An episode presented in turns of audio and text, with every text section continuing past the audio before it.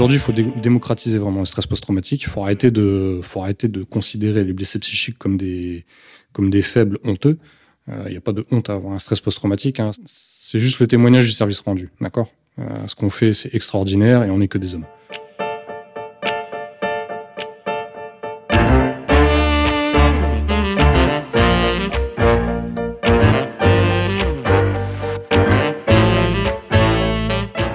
L'homme grandit en se projetant dans l'avenir.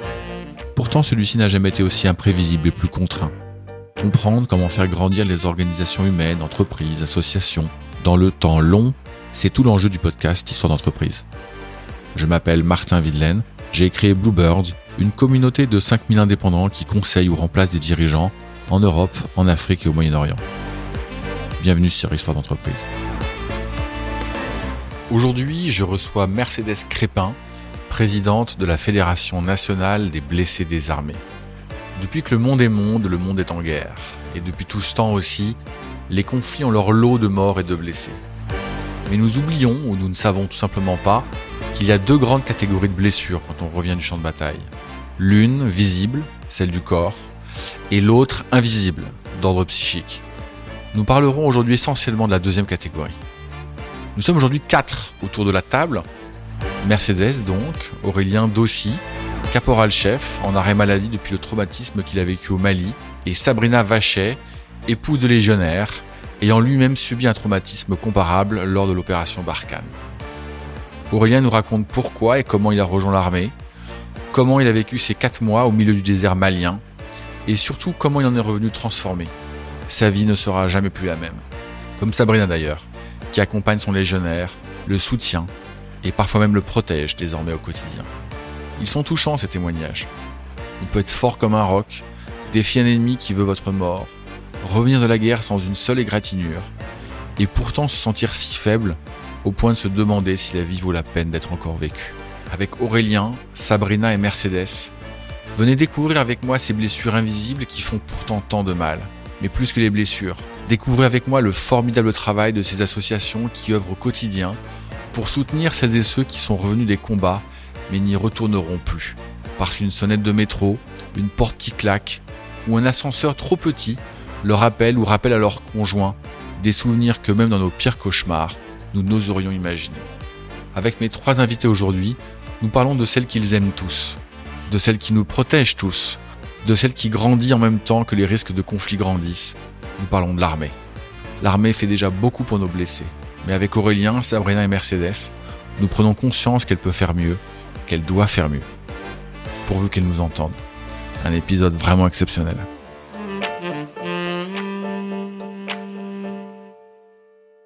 Bonjour à tous. Alors aujourd'hui, on a un épisode euh, un peu particulier. J'ai avec moi euh, trois personnes. Mercedes euh, Crépin qui a créé une association euh, de protection, de défense, de soutien des, blessés de guerre. Et Mercedes va nous raconter comment elle a, monté cette association et ce qu'elle veut en faire. Et puis j'ai autour de la table deux, autres personnes. Aurélien qui est lui-même euh, militaire et, blessé de guerre et qui va nous raconter ce qu'il a vécu puis ce qu'il vit. Et puis j'ai Sabrina aussi qui est en face de moi. Et Sabrina, elle est épouse de blessés de guerre. Et donc on a trois personnes. Je suis évidemment très très très heureux de les avoir autour de la table sur un format qui est donc euh, effectivement un peu nouveau euh, pour ceux qui ont l'habitude de nous écouter. Alors Mercedes, on, ne se connaissait pas avant que je ne vous contacte sur LinkedIn et puis j'ai trouvé votre communication sur LinkedIn euh, particulièrement riche et puis c'était de bon ton. Et, c'est comme ça que, que, je vous ai approché. Et puis vous m'avez vous m'avez très sympathiquement répondu positivement. Et c'est ce qui fait qu'on se parle aujourd'hui. Est-ce que vous pouvez d'abord en quelques mots nous dire qui vous êtes? Déjà, Martin, merci. Il faut vous remercier de nous avoir sollicités tous trois Concernant la fédération, pour être très précise, depuis le, mois de novembre dernier, avec euh, quatre présidents d'associations, quatre blessés euh, des armées, euh, nous avons cofondé la Fédération nationale des blessés des armées. Le but, c'est quoi? Le but aujourd'hui, c'est de se dire, il y a des associations qui œuvrent sur le terrain chaque jour, qui apportent leur petite pierre à l'édifice, et la fédération, eh bien, elle a pour, euh, pour souhait de, rallier toutes ces associations et faire en sorte de resserrer le maillage. À savoir, eh bien, que, euh, que euh, nombreux blessés des armées se retrouvent au sein de cette fédération et qu'il y ait une espèce de synergie entre eux. Les uns peuvent aller dans d'autres associations dans lesquelles ils, ils œuvrent, mais c'est important cette synergie entre eux. Alors ça commence, la fédération est jeune, elle existe depuis novembre de l'année dernière. Personnellement, moi, ça fait sept ans que je monte au charbon. Je tiens vraiment à, je, je pense que c'est très important on vient de loin, Martin, en termes d'accompagnement et de soutien des blessés. Et aujourd'hui, j'ai le sentiment que euh, le chemin s'ouvre. Il y a une résonance euh, au niveau de l'institution. Alors évidemment, tout n'est pas parfait. Et ce, souhait avec la fédération, eh bien, c'est de euh, d'emmener tous ces blessés droit devant, de d'essayer de, de, de, de, les accompagner et de leur dire regardez droit devant. D'abord, ils méritent la reconstruction, sont tous des militaires euh, émérites et méritants. Donc c'est un devoir pour nous, pour la nation, de les accompagner. Alors c'est vrai qu'au niveau euh, terrain associatif, euh, on a le souhait, bien évidemment, d'être près d'eux, de proposer des choses au sein associatif et de les accompagner. Mais allons devant, regardons droit devant je ne dis pas que la blessure euh, psychique, euh, personnellement, et je suis très transparente et quand on me connaît, je tiens toujours le même discours. Je ne dis pas que la blessure psychique, euh, c'est quelque chose que l'on peut guérir. J'ai une image quand j'ai des, des je les appelle mes amis de cœur, ou même des conjointes, des parents. Je dis souvent, il faut les aider, les accompagner dans une espèce de colocation avec la blessure faut pas leur dire qu'ils vont guérir, euh, c'est faux. Il faut euh, leur expliquer qu'il y a des moyens pour les aider à, à, créer cette colocation entre la blessure et eux. Et surtout, euh, leur donner cette, cette lueur, cette possibilité de, de, se reconstruire. On est là pour ça. Vous parlez des blessés psychiques. La fédération n'accompagne que, entre guillemets, les blessés psychiques ou il y a aussi des blessés physiques? Les deux. Oui, oui, nous avons d'ailleurs un, un de nos cofondateurs, Vincent, qui est président de, l'association Ultra qui est euh, blessé à la fois psychique et physique, donc euh, en situation euh, de mobilité réduite. D'accord. Je vais, je vais céder la parole à Aurélien dans un instant, mais juste qu'on ait un peu un ordre de grandeur, si, vous les avez, pour ceux qui nous écoutent et qui connaissent pas bien les, les, masses dont on est en train de parler. D'abord, est-ce que vous connaissez, est-ce qu'il y a des statistiques plus ou moins officielles je vois, je vois, euh, je vois Aurélien qui sourit sur le nombre euh, de blessés physiques, psychiques ou les deux? Il y a des chiffres, il faut pas les nier. Hein. Là, avec le cinquième plan blessé euh, qui a été annoncé le 10 mai dernier, euh, il a été posé un chiffre de 4000 blessés. Sans précision psychique, physique. Bon, on prend ce chiffre, mais c'est sous-estimé parce que je pense, et on est nombreux à le penser d'ailleurs, que ces, ces 4000 annoncés, ce sont euh, 4000 sur une, une base institutionnelle. Ce sont des militaires blessés qui sont encore, on va dire, euh, sous euh, chapeau institutionnel. Ils sont encore au sein de l'institution, donc forcément comptabilisés. Mais vous avez tous les autres. Tous ceux qui sont euh, sortis de l'institution d'une part, tous ceux qui, entre guillemets, sont passés au travers des mailles du filet. Vous avez les anciens. Euh, moi, je, je, les appelle les vétérans parce qu'il faut faire évoluer aussi la sémantique. on est sur la quatrième génération du feu, donc pour moi, ce sont ce sont nos vétérans. Vous avez bon nombre de vétérans qui ne sont pas accompagnés et qui sont en souffrance. quelle différence vous faites entre les vétérans et ceux qui sont plus sous l'institution? C'est la même chose, non? C'est la même chose. Ok. C'est la même chose. Euh, les vétérans, ça souligne que ce sont des, des anciens militaires qui sont allés au feu, Martin. D'accord. Voilà. D'accord. Et il y en a bon nombre qui sont en souffrance. Donc on est bien loin des 4000. D'accord. Et si vous avez vous avez travaillé un peu vous-même de votre côté dans la, la, fédération sur une estimation du chiffre qui serait une, encore une fois c'est une estimation parce qu'il n'y a pas il y a pas de statistique précise mais est-ce qu'on parle de de, de 5 000, 10 000, 50 000 J'en ai vraiment aucune idée. C'est euh, difficile de pouvoir euh, prendre des comptes. Euh, c'est c'est assez difficile, mais enfin quand vous voyez rien que la fédération, euh, on est à sept associations, on n'est pas loin de 800 membres. D'accord. Voilà, sur ces 800 membres, c'est 95% de blessés. D'accord. Voilà. Donc rien que ça, et, euh, et c'est pas fini. Donc ça veut dire que, euh, que ce, ce, ces 4000, oui, au sein de l'institution, Ouais. répertoriés, au sein, suivis Ouais, au sein de l'institution. On va venir. Aurélien, euh, bah, je te cède le micro. euh, tu, tu incarnes ces, ces militaires qui ont servi la nation. Est-ce que d'abord tu peux nous raconter euh, ton parcours de militaire? Ça, je pense que ça intéressera tous ceux qui nous écoutent. Qu'est-ce qui t'a amené à t'engager dans l'armée? Qu'est-ce qui fait que, que tu as été, été fier de porter le drapeau? Moi, je voudrais commencer par ça parce que je voudrais surtout pas que ceux qui nous écoutent pensent oui, mais Martin, en fait, avec son podcast, là, il est en train de tirer une balle dans le dans le pied de l'armée. C'est pas du tout, du tout l'objectif. Euh, pas du tout, non. d'aucune façon. J'aimerais bien commencer par ça. Qu'est-ce qui a fait que tu es devenu soldat en fait? Et puis après, j'aimerais bien que tu nous racontes euh, bah, le front. Parce qu'il y a plein de gens qui vont nous écouter qui connaissent absolument pas. Ils connaissent juste le 20h euh, entre euh, 20h07 et 20h09, et encore dans le meilleur des cas. Et moi personnellement, c'est la première fois que je rencontre et que j'ai l'occasion de, de rencontrer quelqu'un qui, qui a été au front. Et je suis certain que 95% de ceux qui nous écoutent, ça va être la même chose. Troisième étape, il faut que tu nous racontes ton retour et ce qui a fait qu'aujourd'hui, euh, bah, tu es blessé et que euh, comment tu as été amené à, à te rendre compte que tu étais blessé parce que peut-être que tu ne t'en es pas rendu compte tout de suite.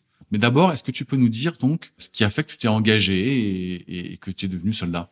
Alors d'abord, je vais commencer par rebondir sur ce que tu as dit. Nous, on n'est pas là pour tirer une balle dans le pied de l'armée, on est vraiment là pour faire évoluer les choses, par amour pour l'institution, par amour pour nos frères et nos sœurs qui sont également blessés, ou ceux à venir, pour euh, justement faire en sorte à ce que toutes les failles qui existent aujourd'hui soient comblées et que les problèmes que peuvent rencontrer les blessés aujourd'hui disparaissent et que pour les futurs blessés, les choses soient plus faciles à vivre. Aujourd'hui, il y a une grande partie de la blessure qui est euh, malheureusement euh, aussi provoquée par l'institution elle-même qui essaie pourtant d'aider ses blessés. Mais euh, on veut faire des choses, mais pour l'instant les choses sont mal faites. Et il faut qu'ils acceptent d'écouter ce qui vient d'en bas, d'écouter ce qu'on leur remonte, et pas dire oui, mais on fait ça, ou on peut pas être partout. Non, d'accord, vous pouvez pas être partout, mais écoutez-nous. Les problèmes qu'on vous remonte sont de vrais problèmes qui mettent des vies en danger. Moi, je parle surtout pour les, les blessés post-traumatiques. Euh, Il y a besoin de considération, il y a besoin d'attention, il y a besoin de, bah, de bienveillance, comme on le disait tout à l'heure. Et euh, il, faut, il faut vraiment prendre ça en considération et, euh, et se dire ok, allez, on y va. Arrêtez de faire des annonces, arrêtez avec les faux semblants et vraiment agir. Euh, comment j'en suis venu à servir? Euh, C'était un rêve de gosse. tu, tu- as quel âge? J'ai 35 ans. C'est un rêve de gosse. Bon, pour la petite histoire, j'ai grandi essentiellement chez ma grand-mère. C'est ma grand-mère qui m'a élevé. Je devais avoir 8 ou 9 ans, je crois, à l'époque. Et euh, je cherchais des jouets dans le grenier. Et je tombais sur une vieille cantine métallique. Euh, et c'était une, euh, une cantine dans laquelle étaient rangées les affaires de mon grand-père. Et mon grand-père ayant servi en Algérie, je suis tombé sur, bah, sur, les, sur ses cours qu'il avait fait pendant qu'il faisait ses classes. Et puis je suis tombé sur certaines choses qui datent de la guerre. Et donc j'ai sorti quelques photos, quelques, quelques documents, quelques effets personnels de mon grand-père. Je suis redescendu. Je dis, mamie, c'est quoi ça? Et là, elle m'a raconté. Et là, je me suis dit, waouh, en fait, papy, c'est un héros, quoi. Et depuis ce temps-là, je me suis dit, moi, je veux faire pareil. Je veux, je veux servir la France, je veux défendre mon pays. J'avais 8-9 ans et ça m'a jamais quitté. Tu t'es engagé vers à quel âge? Je me suis engagé tard pourtant. Euh, je me suis engagé, j'avais euh, 25 ans. Donc tu avais déjà fait des études classiques. euh, Ouais, j'ai donc euh, bac scientifique. Je suis parti en STAPS euh, parce que j'étais sportif à la base. D'accord. STAPS, Euh, STAPS pour ceux qui connaissent pas. C'est donc euh, sciences techniques et métiers du sport. C'est euh, Donc tu fais quoi? 25 ans, tu, tu fais toc toc à l'armée? Bonjour, Ouais. je, veux, je veux devenir fantassin. ouais, c'est ça. Exactement. J'avais la condition physique pour, j'avais la mentalité pour, j'étais suffisamment solide et moralement et physiquement, il n'y avait aucun problème. Je suis rentré sans problème. On est en 2013 là, Début 2014. de- début 2014. Ok. Je rentre dans un régiment d'infanterie, je fais mes classes, euh, je me prépare pendant euh, presque deux ans avant de partir, puisque je suis parti en 2016 au Mali. Pendant deux ans, tu, tu apprends le métier de soldat. Essentiellement, bon après, entre-temps, euh, j'ai vite été déployé euh, à cause des, des attentats, hein, donc euh, j'étais sur les premières opérations Sentinelle. Ah J'ai- vu l'envers du décor et tout ce que, tout ce que ça impliquait au niveau des difficultés organisationnelles. Ouais. Parce que bon, il y a la volonté politique d'un côté, puis il y a les moyens de l'autre. Après, comme on dit, s'adapter, c'est dominer, donc on s'est adapté. Et puis après, j'ai poursuivi la formation, les manœuvres, etc. Et on est parti au Mali, donc en janvier 2016, D'accord. Mali 2016. Rappelle-moi le nom de l'opération. Barkhane. Ouais, bah là, tout de suite, quand on arrive, il y a une fracture. hein. Il y a une fracture parce que euh, on se prépare, euh, on a un imaginaire en fait de ce que ça peut être, mais ça reste que de l'imaginaire. Il y a ce qu'on imagine et ce qu'on ressent. Alors bon, déjà, se préparer en France l'hiver pour partir sur une opération en été dans le Sahel. Ouais. Bon, bah déjà là, forcément... euh, Petit changement de température. Au niveau, au niveau sensation, il y a, il y a déjà un, un fossé. Et puis, on- en fait, on a une idée sublimée de ce que peut être la mission et de ce que ça peut représenter. Et quand on arrive là-bas, ça n'a absolument rien à voir avec, euh, avec ce qu'on a imaginé, avec ce qu'on a pu nous, nous vendre, en fait, hein, comme mission, tout simplement. Ouais, J'ai du mal à imaginer qu'on vous ait vendu une histoire. On vous a projeté, raconté, vendu. Je, je... Bah, il faut quand même euh, motiver les troupes, hein, Ouais. euh, surtout les plus jeunes. Et, euh, après, aujourd'hui, voilà, il y a aussi un problème de fidélisation dans les armées. Donc, euh, Ouais. il faut vendre un peu le produit aussi, c'est normal. Gros écart entre ce que tu imaginais de ce que ça allait être et ce que ça a été. Ouais. Après, on s'adapte. Hein. Comme je raconte euh, dans mon premier livre, au bout de trois semaines qu'on était là-bas, j'ai l'impression d'avoir toujours vécu là-bas, tellement il y a une routine en fait qui s'installe. Parce qu'on fait toujours la même chose, avec euh, tout le temps les, le même rythme, sauf s'il y a des missions exceptionnelles qui, qui viennent se greffer euh, entre-temps. Mais, mais il y a une espèce de routine, et justement, c'est une routine un peu malsaine, parce que c'est une routine dans laquelle le stress, il est permanent. Parce que euh, dès qu'on sort, on ne sait pas si on va revenir. Parce qu'on sait qu'on va dans des endroits où euh, ben, la population ne veut pas qu'on aille. Parce que on sait qu'il y a des décisions euh, de, la hiérarchie ou des décisions politiques par rapport aux zones qu'on occupe qui prennent pas forcément en compte le facteur humain. Le but, c'est d'agir. Bon, bah, s'il y a de la casse, il y a de la casse, quoi. Après, c'est la guerre. C'est ça aussi le problème aujourd'hui, c'est qu'on veut, mener des guerres sans, qu'il y ait de mort. Donc euh, aujourd'hui, voilà, dès qu'il y a un mort, c'est inadmissible. Mais euh, à côté de ça, ça veut pas dire que euh, peut se permettre aussi de, mener des actions et de, minimiser le, le risque sur certaines actions. Donc il y a ça aussi, moi, qui m'a un petit peu fait tiquer, c'est que on se rendait compte du danger qu'il y avait. Il y avait peut-être autre chose à faire sur certaines sur certaines missions ou d'autres manières de les mener. Et quand nous on a exposé certains problèmes, on nous a dit non, c'est comme ça, c'est les ordres. Ouais. Mais bon, moi je connais pas l'armée, je je connais pas du tout le système. Je suis comme beaucoup de gens qui vont nous écouter, qui vont écouter cet épisode. Mais l'image que je m'en fais, et elle est probablement complètement fausse. Toi, tu, tu, tu étais sur le terrain, mais je préfère la dire quand même. C'est que, euh, bah ouais, mais quand on est soldat, euh, on et qu'on rentre sur un terrain de guerre, on s'imagine que, ouais, bah, il peut y avoir des morts, il peut y avoir des blessés, que ça doit être un stress permanent. Mhm. Et tous les mots que tu viens d'employer, non seulement ne me choquent pas, ne me surprennent pas, mais je m'y attendais. Mhm. Et aussi, ce que je peux imaginer, c'est ce, ce stress permanent, il est plus ou moins bien vécu par les soldats eux-mêmes. Et, et tant que t'as pas vécu le front, comme on dit, tu, tu sais pas en fait. Tu sais pas comment ton corps va réagir. Tu sais pas comment ta tête va réagir. Et puis euh, arrive le jour J où les balles fusent et là tu dis mais euh, en fait est-ce que j'avais vraiment signé pour ça quoi Mais en fait, euh, encore une fois, il y a ce qu'on s'imagine. S'y attendre, c'est une chose. Le vivre, c'est autre chose. Ouais. Demain, tu prends ta voiture pour faire 100 km. Tu sais que tu peux avoir un accident. Tu t'y attends. Le jour où ça arrive, soit tu vas bien le vivre, tout va très bien se passer, soit tu seras traumatisé, soit tu seras blessé. Les gens qui me disent oui, mais t'as signé. Mais c'est pas une raison. Ouais, bien sûr. C'est absolument pas une raison, ça. Le médecin qui signe pour euh, devenir chirurgien, il s'attend à avoir les mains dans les boyaux et le sang. Mais entre le moment où il signe et le moment où effectivement il a les mains dedans, Ouais. il y a une différence. Bien sûr. Donc, euh, il y a ça qu'il faut aussi garder en tête. Et donc toi, tu, tu dis la routine s'installe. Ouais. Le stress s'installe. Tu dis, t'as dit euh, tout à l'heure, c'est un stress permanent. Ouais, et justement, en fait, euh, au début, le stress est là et euh, il est difficile à supporter. Et au bout d'un moment, on s'y fait. Et c'est là que ça devient malsain, en fait. Parce que euh, on est épuisé, on sait que c'est le stress et euh, il y a une certaine. en fait, le cerveau, le cerveau débranche pour pouvoir gérer ce stress-là. Et quand on rentre d'OPEX, bah, faut que le cerveau il se rebranche. OPEX pour opération. Opération extérieure. D'accord. Et puis, bah, des fois, le cerveau il se rebranche pas et le stress il continue. Hmm. Et c'est ce qui arrive dans le cas d'un d'un stress post-traumatique. C'est qu'en fait, on est toujours sur cette phase de stress parce que le stress était trop important. Et on n'arrive pas du tout à en revenir, en En fait. revenir, ouais. Donc moi, ce que je comprends dans, dans le début de ton histoire, c'est qu'il y a, il y a vraiment eu la période sur place et puis il y a eu le retour. Mais pour l'instant, à la phase où tu es sur le terrain d'opération, tu disais bah le, le cerveau débranche. J'ai compris en creux que toi, tu arrivais de temps en temps au moins à débrancher. Mhm. Est-ce que en fait, même déjà sur place, il y a eu un moment où tu dis mais en fait, je suis en train de d'être dans une situation euh, psychologiquement complètement folle où j'arrive plus à dormir, où mes mains tremblent, où j'arrive plus à bien voir, où je suis plus certain des choix, des décisions que je prends dans, dans des situations de stress où je suis au contact avec l'ennemi. Est-ce que tu as commencé à ressentir ça sur place ou finalement, non, c'est vraiment sur le sur le retour que tu, tu, tu ton corps a, en reprenant vie, euh, tu as commencé à te dire non mais il y, y a un vrai vrai souci. Sur place, je l'ai sûrement ressenti. Bon, il y a une fois où je l'ai ressenti, c'est quand il y a eu l'événement, mais euh, j'ai sûrement ressenti à d'autres moments. Mais déjà, il y a toute la phase de, déni. Et puis, euh, tu sais, t'es es dans ta mission, t'es dans l'action, t'es es avec les camarades, t'es es dedans. Donc, en fait, il y a aussi une espèce de... Alors, j'aime pas employer ce mot-là, de dissociation, parce que c'est très spécifique, mais c'est un peu ça. Parce que tu vis le truc, et quand tu, tu rentres, t'as du mal à te rendre compte de ce que t'as vécu. Hmm. C'est tellement extraordinaire. Ouais, bien sûr. Tu te demandes, mais est-ce que vraiment j'ai vécu ça? Et même dans le cadre de la blessure psychique, moi, ça vient d'un bombardement. Des fois, je me dis, mais est-ce que vraiment c'est arrivé? Hmm. C'était quoi l'événement? Tu parlais d'événement. Qu'est-ce qui s'est passé? C'est un bombardement. Et euh, moi, le, le fait que j'ai du mal à me sentir en sécurité de façon permanente, c'est que c'est arrivé dans un endroit où j'ai devais normalement être en sécurité. J'étais dans la base. D'accord. Et donc vous êtes fait bombarder, c'est Et ça on s'est fait bombarder. Et c'est pour ça que je reviens sur le terme on m'a vendu. Moi, on m'a vendu un combat contre des éleveurs de chèvres.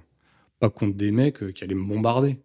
Ouais, je comprends. Ouais. Et quand je suis arrivé là-bas, au bout de trois semaines que j'ai entendu un gros boom avec les murs trembler, je me suis dit, mais je suis en OPEX ou je suis à Verdun? Tu vois? Euh, Ouais. je... Ouais. Jamais on m'a dit que ça pouvait venir du ciel. Jamais on m'a dit qu'on pouvait se faire bombarder. Moi, avant que ça tombe sur la base, une chicom, je savais pas ce que c'était. Et c'est quoi une chicom? C'est euh, un missile qui est plus grand que ta table ici, Ouais. euh, qui est tiré à distance de, euh, allez, on va dire, entre euh, 7 et 10 kilomètres. C'était c'est d'artillerie au sol, c'était des, des moyens héliportés. Bah, à la base, en fait, euh, les Chicom sont des, enfin, ce sont pas des missiles, ce sont des roquettes, mais euh, qui sont tirées euh, normalement par des, des lance-roquettes unitaires, donc ce sont des camions avec des rampes de lancement. Mais euh, bon, ces, ces sont des, des déchets des, des guerres précédentes, notamment de la guerre froide, de manufacture chinoise ou russe. Et en, en Afrique, il y en a, mais Il y en a plein. il y en a plein, il y en a partout. Donc eux, ils font ça avec des trépieds un peu artisanaux qui bidouillent. Ouais. Ils te posent ça, ils te le mettent à feu, le truc part. Donc euh, ils savent à peu près, et c'est là qu'on a de la chance, c'est que ils ont pas de, euh, ils ont pas d'outils de, de mesure pour pouvoir avoir des tirs précis. Et c'est là aussi que euh, moi j'ai été sidéré, c'est que le mec sans outil de mesure, il a, je sais comme il est tombé à 10 mètres quoi, sur une portée de 8 km. Donc ça tenait à rien quoi, ça tenait vraiment à rien. Et donc euh, là aujourd'hui j'ai fait un, j'arrive à en parler parce que j'ai- ça fait 4 ans que je travaille là-dessus. Ouais. Mais au début, à chaque Ouais, fois que j'en parlais, je m'effondrais, quoi. ouais. Et bon, même là, c'est encore un peu dur, mais T'as as perdu des camarades pendant ce bombardement? Non, pas pendant le bombardement. Par contre, euh, sur un itinéraire que nous on devait prendre, donc on a pris la veille. Là, par contre, décision de commandement euh, cohérente, c'est qu'ils ont dit bon bah nous on prend pas la route, on va rester en, en main courante de la route, donc sur le côté. Ça sera plus long, mais ce sera plus sécu. Donc on a pris ce- cette route entre guillemets, on est passé à côté, on a fait euh, on a fait une certaine distance. Et le lendemain, un autre convoi de, de camarades qui devaient nous rejoindre et qui faisaient partie du détachement a pris la route. Ils ont pris un IED. Un IED. C'est une mine. C'est une mine. Euh, trois morts. Voilà. Il y a eu combien de morts dans l'opération euh, Barkhane? Tu sais? Dans l'opération Barkhane, on est à 58, 59. 59. Autant pour Ok, moi. 59. 59 morts. Et des blessés physiques, on reviendra sur les blessés psychiques, tu sais? J'ai pas les chiffres. T'as pas les chiffres? Et pour revenir sur les chiffres des blessés euh, psychiques, euh, comme Mercedes le disait, il y a ce que le ministère veut bien annoncer et la réalité. Encore hier, hein, j'ai eu un, un vétéran qui, lui, a fait le Kosovo, qui était appelé et qui s'est engagé comme volontaire, et qui a fait un certain nombre d'années, qui aujourd'hui vit avec un stress post-traumatique et qui n'arrive pas du tout à se faire prendre en charge. Parce que bah, il est plus dans les rangs. Il est plus dans les rangs, ouais. Et quand il se déplace euh, dans un hôpital militaire, on lui dit bah non, on peut pas vous prendre en charge, vous n'êtes plus dans les rangs. Et bah, en attendant, il est en souffrance quoi. Tu es resté combien de temps sur place? Quatre mois. Quatre mois. Tu mènes ces quatre mois sur Barkhane, tu reviens en France, c'est Mhm. ça? Et quand est-ce que tu, tu prends conscience qu'en fait, euh, bah, t'es blessé en fait? Trois ans après. Et là c'est Pourquoi- pareil. il y Pourquoi a- t'as fallu trois ans pour mettre un mot sur le, le fait que tu sois blessé Ben, Pardon, là, mes questions sont hyper naïves, euh, hein, mais non, euh, non, non, non, elles sont très bien, elles sont très pertinentes et, euh, et j'espère qu'il y a beaucoup de militaires qui vont nous écouter, beaucoup d'autorités qui vont nous écouter pour euh, parce qu'aujourd'hui il faut dé- démocratiser vraiment le stress post-traumatique. Il faut arrêter de, faut arrêter de considérer les blessés psychiques comme des comme des faibles honteux. Il n'y a pas de honte à avoir un stress post-traumatique. Hein, c'est c'est juste le témoignage du service rendu, d'accord? Ce qu'on fait, c'est extraordinaire et on n'est que des hommes. Donc voilà. Cela étant dit, euh, pourquoi aujourd'hui il y a ce temps de latence? Ben Parce que au sein des unités, il y a toujours cette culture de la honte autour de la blessure. Donc euh, le mec qui est en souffrance, il va pas dire qu'il est en souffrance. Alors, il y a beaucoup d'hommes qui, le, qui le cachent ah, Énormément. C'est pour ça qu'on n'a pas les chiffres officiels. Énormément. Moi, j'en connais plein qui euh, se moquent de moi, mais qui le soir euh, sont obligés de s'assommer à l'alcool parce que sinon ils dorment pas. Et là, il y a de la souffrance aussi. Mais euh, il y a cette culture de la honte au sein des unités. Alors oui, il y a des choses qui sont mises en place et on essaie, c'est très bien. Il faut, il faut continuer comme ça, mais euh, il faut aller plus loin encore. Je veux pas appuyer sur des blessures, mais c'est juste pour que les gens qui nous écoutent comprennent. Donc tu, toi, tu nous dis, j'ai attendu trois ans avant de pouvoir réaliser que j'étais malade, que j'étais blessé. Mhm. Ça veut dire quoi réaliser qu'on est blessé? Mais en fait, au bout d'un moment, le, le corps et le cerveau disent stop. Parce que le, le, le, stress ne diminue plus, en fait. À partir du moment où. en fait, t'es tout le temps stressé. J'ai, ouais, tout le temps.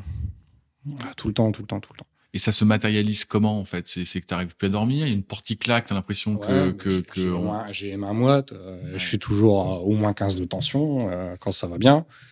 Je peux pas prendre les transports en commun. Là, moi, prendre le métro, c'est juste impossible pour moi. Euh, bah, parce que j'ai développé de l'oclophobie. Euh, j'ai des donc l'oclophobie, c'est c'est comme de l'agoraphobie, mais c'est c'est plus subtil que ça parce que là, tu vois, par exemple, la pièce est petite, on n'est pas nombreux, tu rajoutes trois personnes, il euh, faut que je sorte. Ouais. Tu vois? Il y a, y a tout un tas de, de choses comme ça, comme l'hypervigilance, le fait d'avoir euh, constamment besoin de tout anticiper. C'est extrêmement fatigant, mais c'est un besoin euh, qui devient presque vital en fait. par exemple, tu peux... bah, par exemple, c'est difficile pour moi d'aller dans un lieu inconnu si j'ai pas les paramètres avant. Là, euh, Mercedes, j'ai dû lui demander, voilà, on a rendez-vous où, à quelle heure, précisément, il me faut les adresses, faut que je puisse voir les temps de trajet, faut que je vois où est-ce que c'est, faut que je me fasse une image, faut que j'anticipe tout ça, parce que sinon, bah, sinon je viens pas. Quoi. Sinon tu viens pas. Sinon je viens pas, parce que c'est pas possible. Il faut que je puisse anticiper, il faut que je puisse faire mon, plan d'action. C'est ça. Pour pouvoir me sentir en sécurité. Et est-ce qu'il y a des bruits? Là, tu parles de situation et puis d'anticipation. Est-ce que, par exemple, des bruits vont déclencher chez toi des réactions ou des souvenirs? Un camion Ben qui passe sur un nid de poule, si ça résonne trop fort, euh, c'est bon, je suis parti. Et ça veut dire quoi, t'es parti? Euh, bah, Dissociation, et puis ou crise d'angoisse. Et c'est très très compliqué parce qu'une fois, une fois que c'est parti, euh, même s'il existe plein de, de, de, méthodes, entre guillemets, pour arriver à, à conserver son calme et à à maîtriser un peu le dragon. Ouais, à, reprendre la maîtrise de soi-même, ouais. Alors des fois on y arrive et des fois on n'y arrive pas. Et bah, quand on est tout seul, c'est compliqué, quoi. C'est pour ça que j'essaie toujours d'être accompagné. Je fais rarement les choses. Et donc ça, tu l'as ressenti tout de suite en revenant? Non. Ou, non, non. Ça a mis du temps à se déclencher? Non, parce que bon, tu, tu rentres d'OPEX et déjà, bon, il y a le décalage. Moi, je suis pas passé par un sas de décompression. Euh, je suis rentré tout de suite. Donc, euh, j'imagine, 7 heures du matin, euh, tu es au Niger à Niamey, tu montes dans l'avion. Le lendemain matin, t'es chez toi. Le lendemain matin, t'es chez toi, quoi. Et en plus, moi, je rencontrais mes beaux-parents pour la première fois. Donc t'étais à l'époque, t'étais en Dès que je suis arrivé, allez, on va au resto. Et donc ton ta, ta compagne, je sais pas comment faut dire, euh, ta compagne, ma femme aujourd'hui. Ta femme aujourd'hui, elle est évidemment restée sur place, elle t'attendait. Vous parliez euh, tous les combien de temps? Tous les jours, toutes les semaines, tous les mois? Ça dépendait des, des missions et puis de ce qui pouvait nous tomber dessus. Hein. Euh, en tout début de mandat, on avait une rotation qui était prévue euh, sur l'ancienne gendarmerie de Thessalide, donc c'était un, un, point d'ancrage qu'on avait, c'était un point de contrôle. On devait à chaque fois passer 48 heures sur place. Donc je lui disais, écoute, pendant 48 heures, t'auras pas de nouvelles. Bon, sauf que entre temps, on a une équipe qui a sauté encore une fois sur euh, sur une mine. Bon, cette fois-là, il y, a juste eu quelques traumas sonores parce que la charge était légère, juste dégâts matériels. Mais euh, dans tous les cas, ça, on a dû réorganiser tout le dispositif et bah, au lieu de rester 48 heures, on est resté une semaine sur place. Donc une semaine sans pouvoir prévenir la famille que tout va bien. Que tout va bien, ouais. ouais. Donc euh, il faut aussi se mettre dans la tête des familles. On va y revenir. Sabrina reviendra là-dessus après. Que, euh, bah, eux, ils, ils, subissent aussi tout ça. Donc tu reviens, passage de décompression, et puis euh, tu dis au début finalement ça allait. En fait, t'as une énorme fatigue qui te pèse sur les épaules, donc t'es en perme t'essaies de récupérer un petit peu, mais bon, le sommeil, euh, tu dors parce que t'es fatigué, mais enfin, récup quoi. Tu mets ça sur le compte euh, de, de l'hyperactivité euh, de ton régiment, parce que bon, en plus, tu, tu rentres, ben, c'est retour sur Sentinelle, c'est les missions, c'est les manœuvres, c'est les formations, les stages, etc., les encadrements de, de classe. En fait, t'arrêtes jamais. Tu n'arrêtes jamais. Donc, euh, tu te dis, ok, je suis fatigué, mais en même temps, avec les journées qu'on fait, enfin, c'est prenant, euh, c'est normal. Mm. Et puis, bon, au bout d'un moment, le cerveau, il dit, non, stop, euh, c'est pas normal. Et moi, ça s'est déclenché avec une crise d'angoisse. Et ça arrive en général comme ça euh, chez beaucoup de, de blessés psy. C'est, ça commence avec une crise Et d'angoisse. ça se matérialise comment une crise d'angoisse? Bah, quand tu sais pas ce que c'est, t'as l'impression de faire un infarctus. Donc, euh, t'as du mal à respirer, t'as le cœur qui palpite, tu commences à avoir mal dans le bras D'accord parce que bah, le cœur s'emballe et puis t'as la tension qui monte. Et puis, euh, bah, moi, ce jour-là, j'ai fini presque inconscient. Euh, c'est ma femme qui m'a emmené aux urgences. Euh, J'étais incapable de sortir de la voiture. C'est les urgentistes qui m'ont sorti, qui m'ont mis sur un brancard. Je suis resté 7 heures en observation. Et au bout de 7 heures, un interne qui me dit euh, bon, bah, Je pense que vous avez un trauma, euh, un trauma psychique et vous avez fait une crise d'angoisse. Après, euh, son diagnostic a été orienté par le fait que je me suis pointé en treillis là-bas. Ouais. J'aurais ouais. été en civil, peut-être qu'il se serait ouais. pas, voilà, il y aurait peut-être pas pensé. Mais n'empêche qu'il avait vu juste. Donc ensuite, j'ai été consulter le médecin d'unité, qui lui m'a fait remplir un questionnaire. C'est un questionnaire euh, qui est préétabli pour pouvoir diagnostiquer, enfin, du moins orienté, c'est un pré-diagnostic Ouais. pour pouvoir euh, savoir si oui ou non il faut envoyer le, le personnel vers un psychiatre. D'accord. Et bon, bah, je cochais toutes les cases, à savoir est-ce que vous êtes agressif, est-ce que vous avez du mal à dormir, est-ce que vous, vous avez du mal à supporter vos enfants, est-ce que voilà, il y a plein, vous plein, aviez, plein de vous choses. aviez des enfants euh, avant de partir? Bah, en fait, euh, quand je suis parti, j'étais déjà marié, en phase de divorce. J'avais deux enfants avec mon ex-femme. D'accord. Et quand je suis parti, donc j'étais avec ma femme actuelle. Et Et vous Donc, avez fait des en- nouveaux enfants? Nos enfants sont nés après. D'accord. Donc vous avez combien d'enfants aujourd'hui? Cinq, Ah ouais dont trois à charge. Vous êtes quand même le papa de cinq enfants. C'est ça. Magnifique. Avec Bravo. tout ce que ça implique. Ouais. Donc, euh, Ouais. C'est beau. ouais, c'est fatigant aussi. Ouais. ok, donc euh, retour, euh, crise d'angoisse, Mm. pré-diagnostic, et puis diagnostic tout Et court. diagnostic ensuite, euh, donc on m'oriente vers, vers un psychiatre euh, qui, lui, s'est posé les bonnes questions parce que, bon, devant le médecin d'unité, bon, il me fait remplir son questionnaire, c'est très bien. Je coche, les, je coche les cases et j'ai pas besoin de raconter ma vie. Il me dit, bon, bah oui, effectivement, je pense qu'il y a un problème. On va vous envoyer vers un psychiatre. Reçu. Ok. Donc, euh, il me met en arrêt tout de suite. Parce que vous étiez toujours militaire à l'époque, évidemment. ben, je le suis toujours, hein, je suis toujours sous contrat. hein. D'accord. Je, suis, je suis blessé. Je suis en congé euh, longue durée pour maladie. D'accord. Donc, il m'envoie vers un, un psychiatre militaire euh, à Le Gouest, que je salue au passage, qui font un travail formidable. Donc là, bah, la psychiatre, euh, elle sait poser les bonnes questions et sait appuyer où ça fait mal pour voir si effectivement il y a un problème. Et je- en fait, je me suis effondré. Je me suis effondré. Et quand, quand elle pose la question fatidique, euh, est-ce que vous avez des, des envies suicidaires?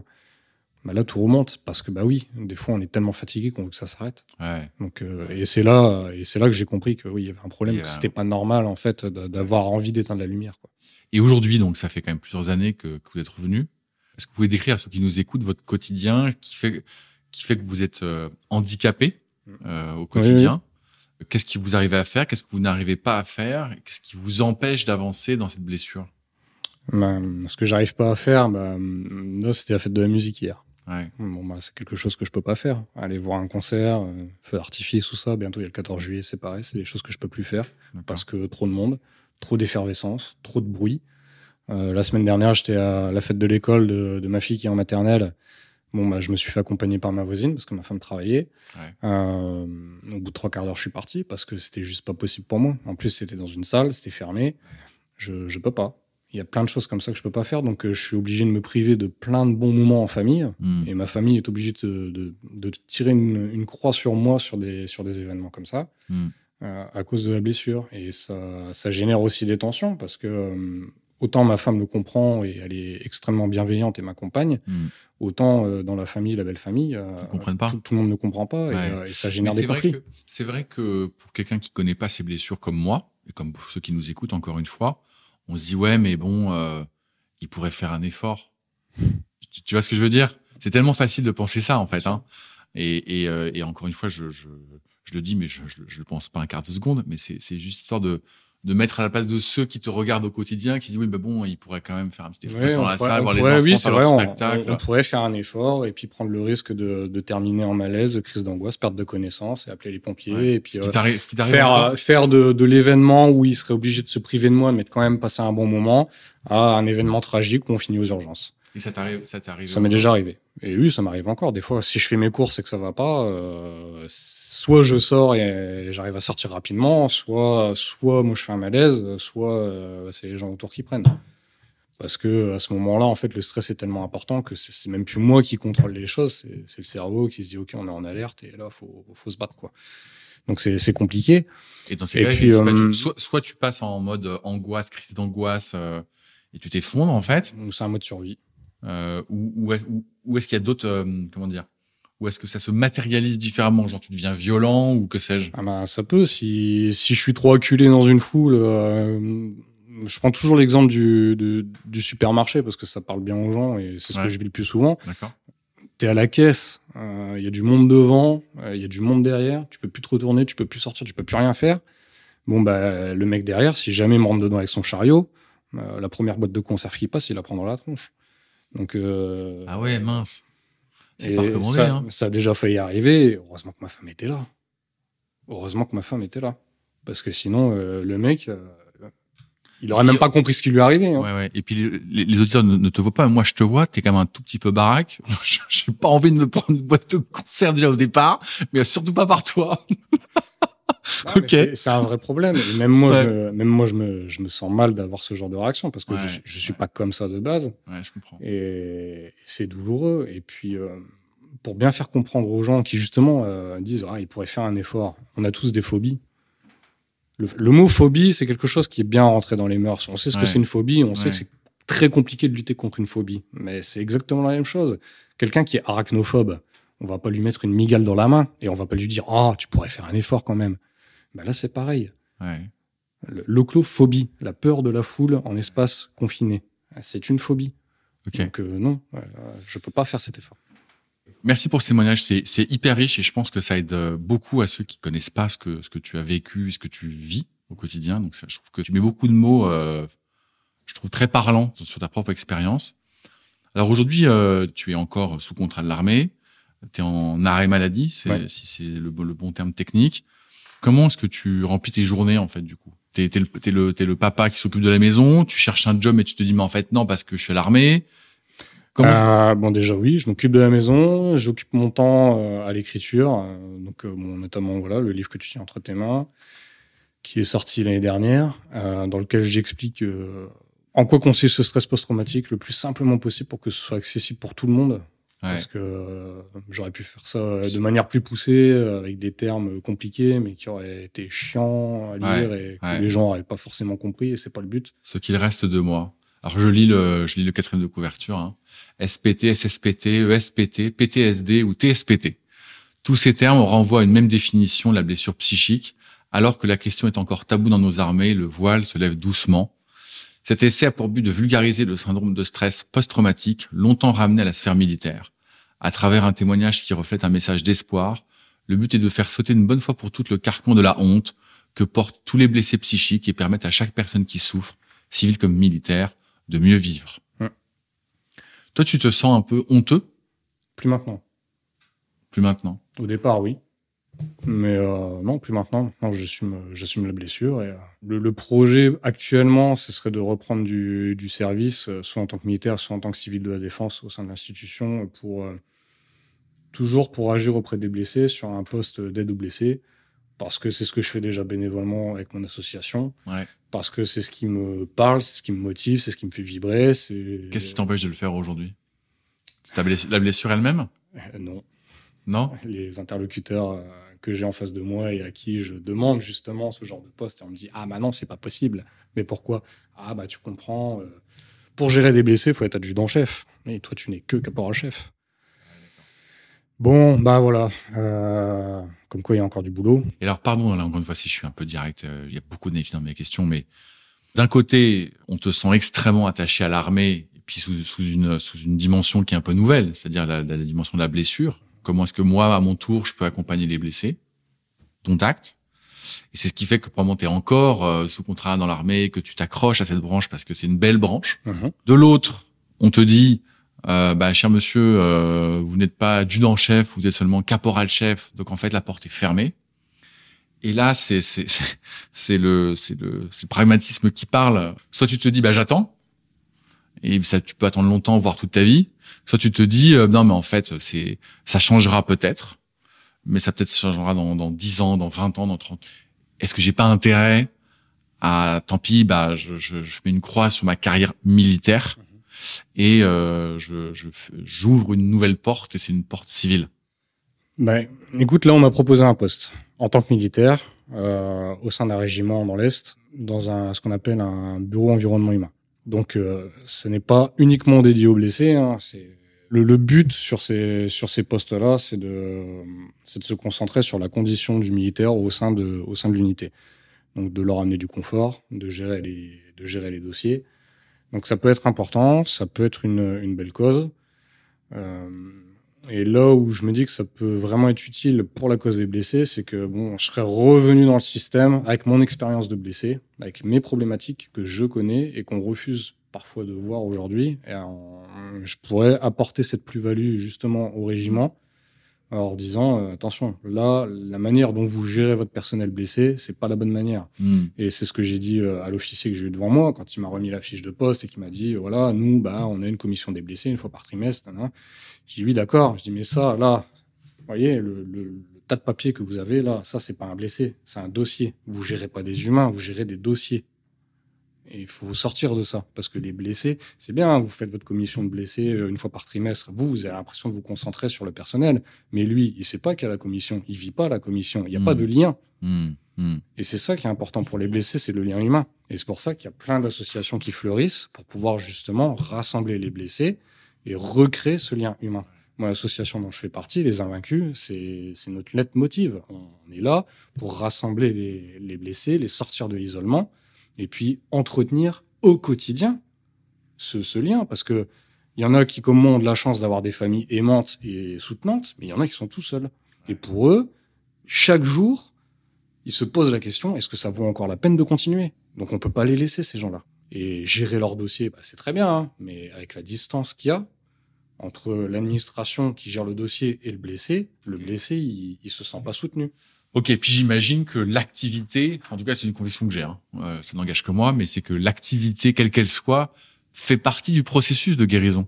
Oui, bien sûr, bien sûr. Oui, oui, il faut être, euh, il faut être actif. Alors il faut aussi se laisser le temps de, de l'inactivité parce que c'est sûr. important aussi. hein. Bien sûr. La première année euh, après décompensation, donc décompensation pour ceux qui nous écoutent, c'est le, le fait de péter un câble tout simplement, pour le dire vulgairement. Ouais. Entre ce moment-là et le moment où on va vraiment commencer à se retaper, il s'écoule en général un an, un an et demi, voire deux ans. C'est une traversée du désert pendant laquelle euh, il est presque impossible d'être actif. Vous m'auriez vu, moi, il y a, il y a deux ans, j'étais pas du tout le même homme. Euh, je faisais presque 40 kilos de plus. D'accord. Et j'étais abattu, j'étais à genoux, et ça se voyait sur mon visage, j'étais, j'étais vraiment pas bien, et c'était impossible pour moi de faire quoi que ce soit de mes journées. Je dormais pas la nuit. Enfin, je dormais. C'était pas un sommeil euh, récupérateur, sain et naturel, parce que j'étais assommé par le traitement. Je me levais le matin, c'était euh, l'objectif, c'était d'atteindre le canapé, et je somnolais toute la journée. Ouais. Et parce que il faut aussi accepter qu'il y ait ces phases où euh, le corps et l'esprit ont besoin de récupérer, de mettre les choses un peu en place. Et ce temps-là doit être consacré uniquement à soi et à la psychothérapie. Et vous disiez euh, que euh, vous aviez une famille aimante, une femme aimante. euh, ça a dû beaucoup euh, vous aider. Les associations aussi, je comprends, euh, comme celle de comme celle de Mercedes, a dû vous aider.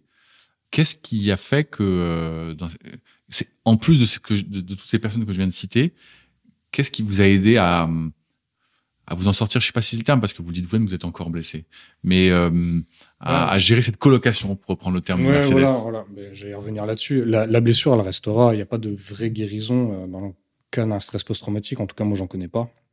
Il faut simplement apprendre à vivre avec. Alors, bah, il y a des, y a des moments où ça va, il y a des moments où ça va pas, mais c'est ok. Il faut juste, euh, faut juste l'accepter. Hmm.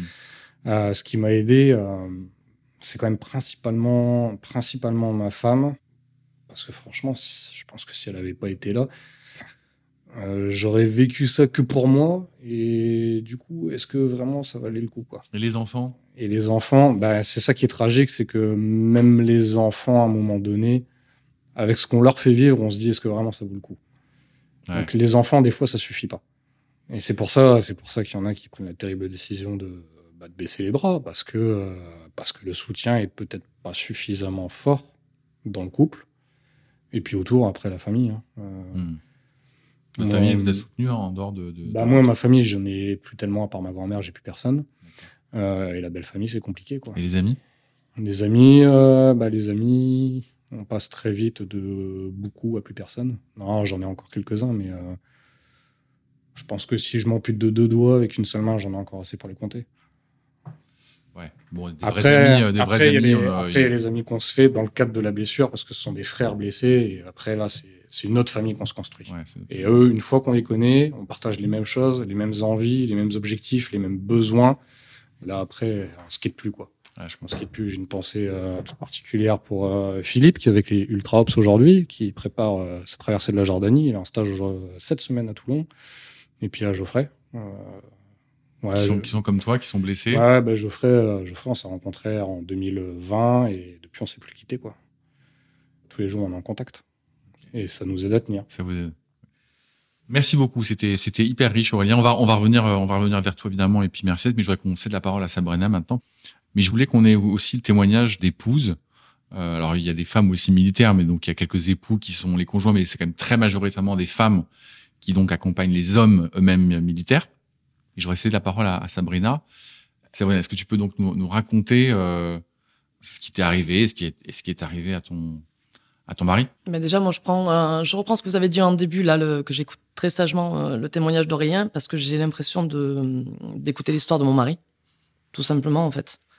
La blessure, le parcours, l'hypervigilance, euh, ses stress, ses problématiques au quotidien pour vivre sa vie. On le rencontre nous aussi à notre côté, et c'est vrai que c'est quelque chose de très compliqué à exprimer en tant que femme de blessée ou en tant que famille, parce que euh, ça, on le vit au quotidien, nous, de notre côté, mais sans pouvoir l'exprimer, sans pouvoir le mettre un mot dessus. Juste pour qu'on on contextualise un peu tout ça, ton mari, il a fait quelle opération? Il est revenu quand? L'opération Barkhane, Barkhane aussi au au Mali, lui, il est parti deux fois.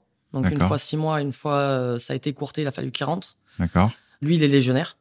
Donc lui, il est dans la Légion étrangère. Son SPT, donc lui, il a un SPT lié au service aussi, donc dû au, au retour du Mali. Ça a été très, très difficile de, de, de le faire reconnaître et de, de pouvoir le faire euh, justifier parce que la Légion ne voulait pas le reconnaître. Donc il a fait six mois, il est revenu, il est reparti, il est resté combien de temps la deuxième fois? Deux mois. Deux mois.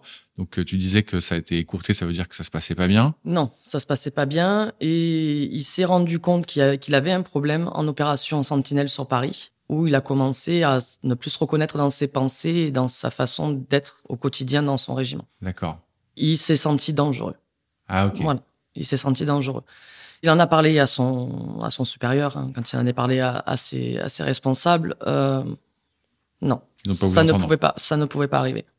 D'accord. Ça ne peut pas arriver. Ce n'est pas quelque chose qui, qui est censé être, être dit. Voilà. D'accord. Donc Donc- ça c'est quand il était en sentinelle Sur Paris. à son à son retour. Oui. À son deuxième retour. Pardon, Ouais. je, je, je, je suis imprécis. À son Alors que le retour. problème, voilà, alors que le, le, le, le, le SPT euh, a Le été dû à le poste, euh, ouais, le syndrome, ouais. tout à fait, a eu lieu. Euh, L'événement a eu lieu sur son premier départ. Ah, et, et l'événement, pareil, c'était un bombardement, c'était quoi? Pareil, chute de mortier à l'intérieur du régiment. Dans la base il était, il était dans la base. Et en fait, il était dans les sanitaires, il était en train de se laver les dents. Et- Quand il a réouvert les yeux, le mur était effondré, il y avait la bombe à côté.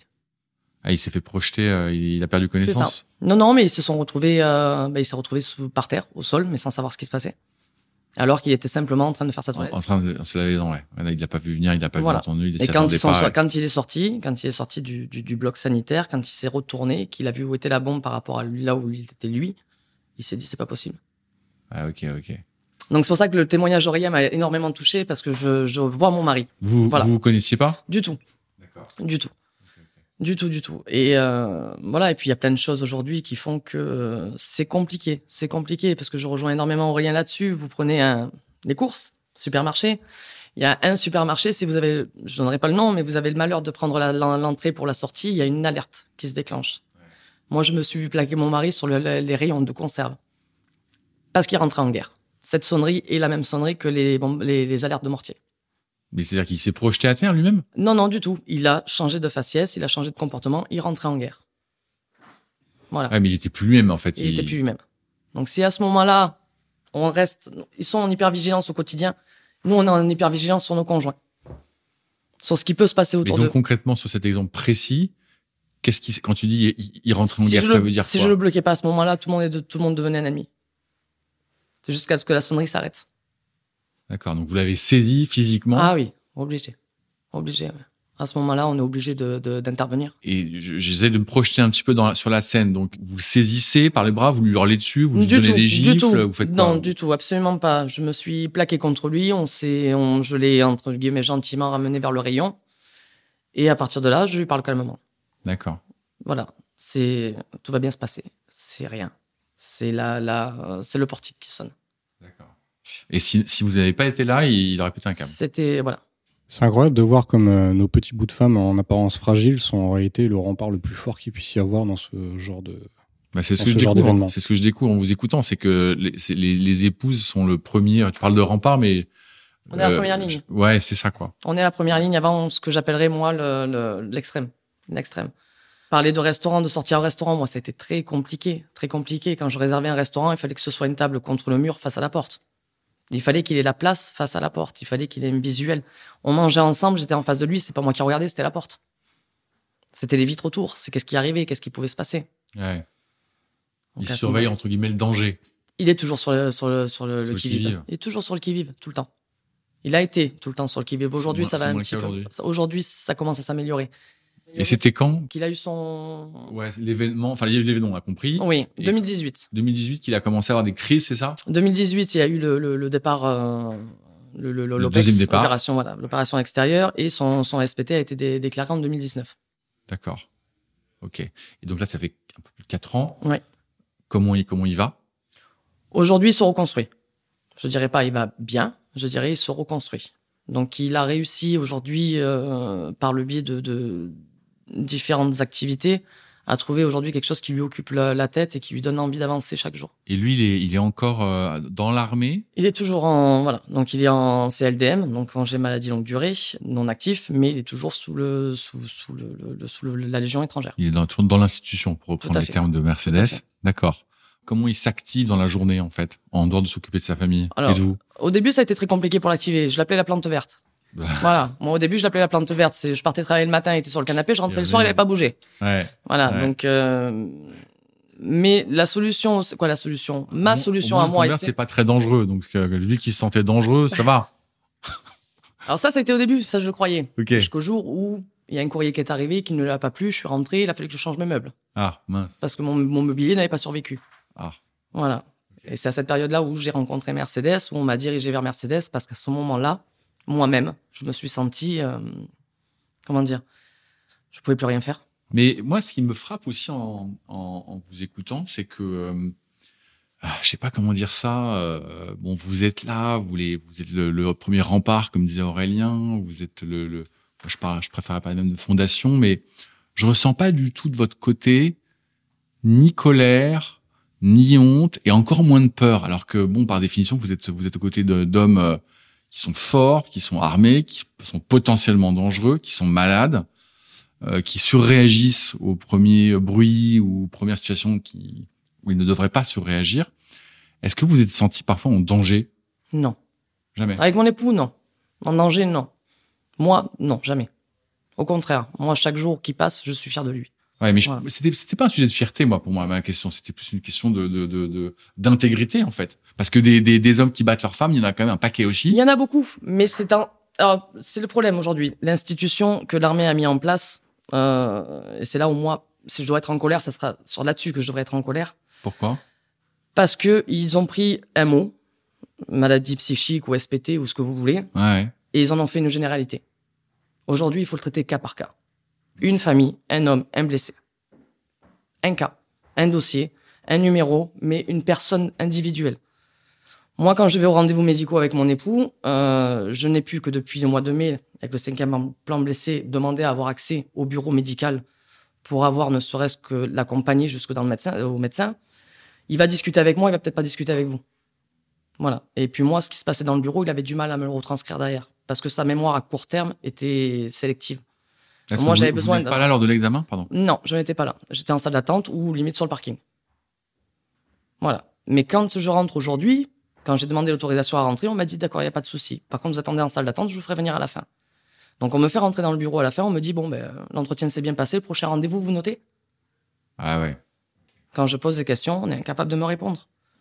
Mon, mari a changé de médecin il y a quelques mois en arrière parce que bon, son, son médecin était, était malade. Il va dans le rendez-vous, il était déjà stressé de changer de, de personne. Il fallait qu'il réexplique, Bah bien sûr. il fallait qu'il reprenne encore de, de zéro. Bah faut tout reconstruire quoi.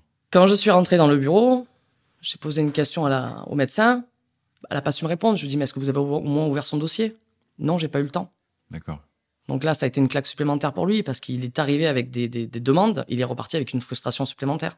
Hmm, Et en plus, l'impression d'avoir quelqu'un qui, qui n'a pas pris le temps de s'intéresser à son cas.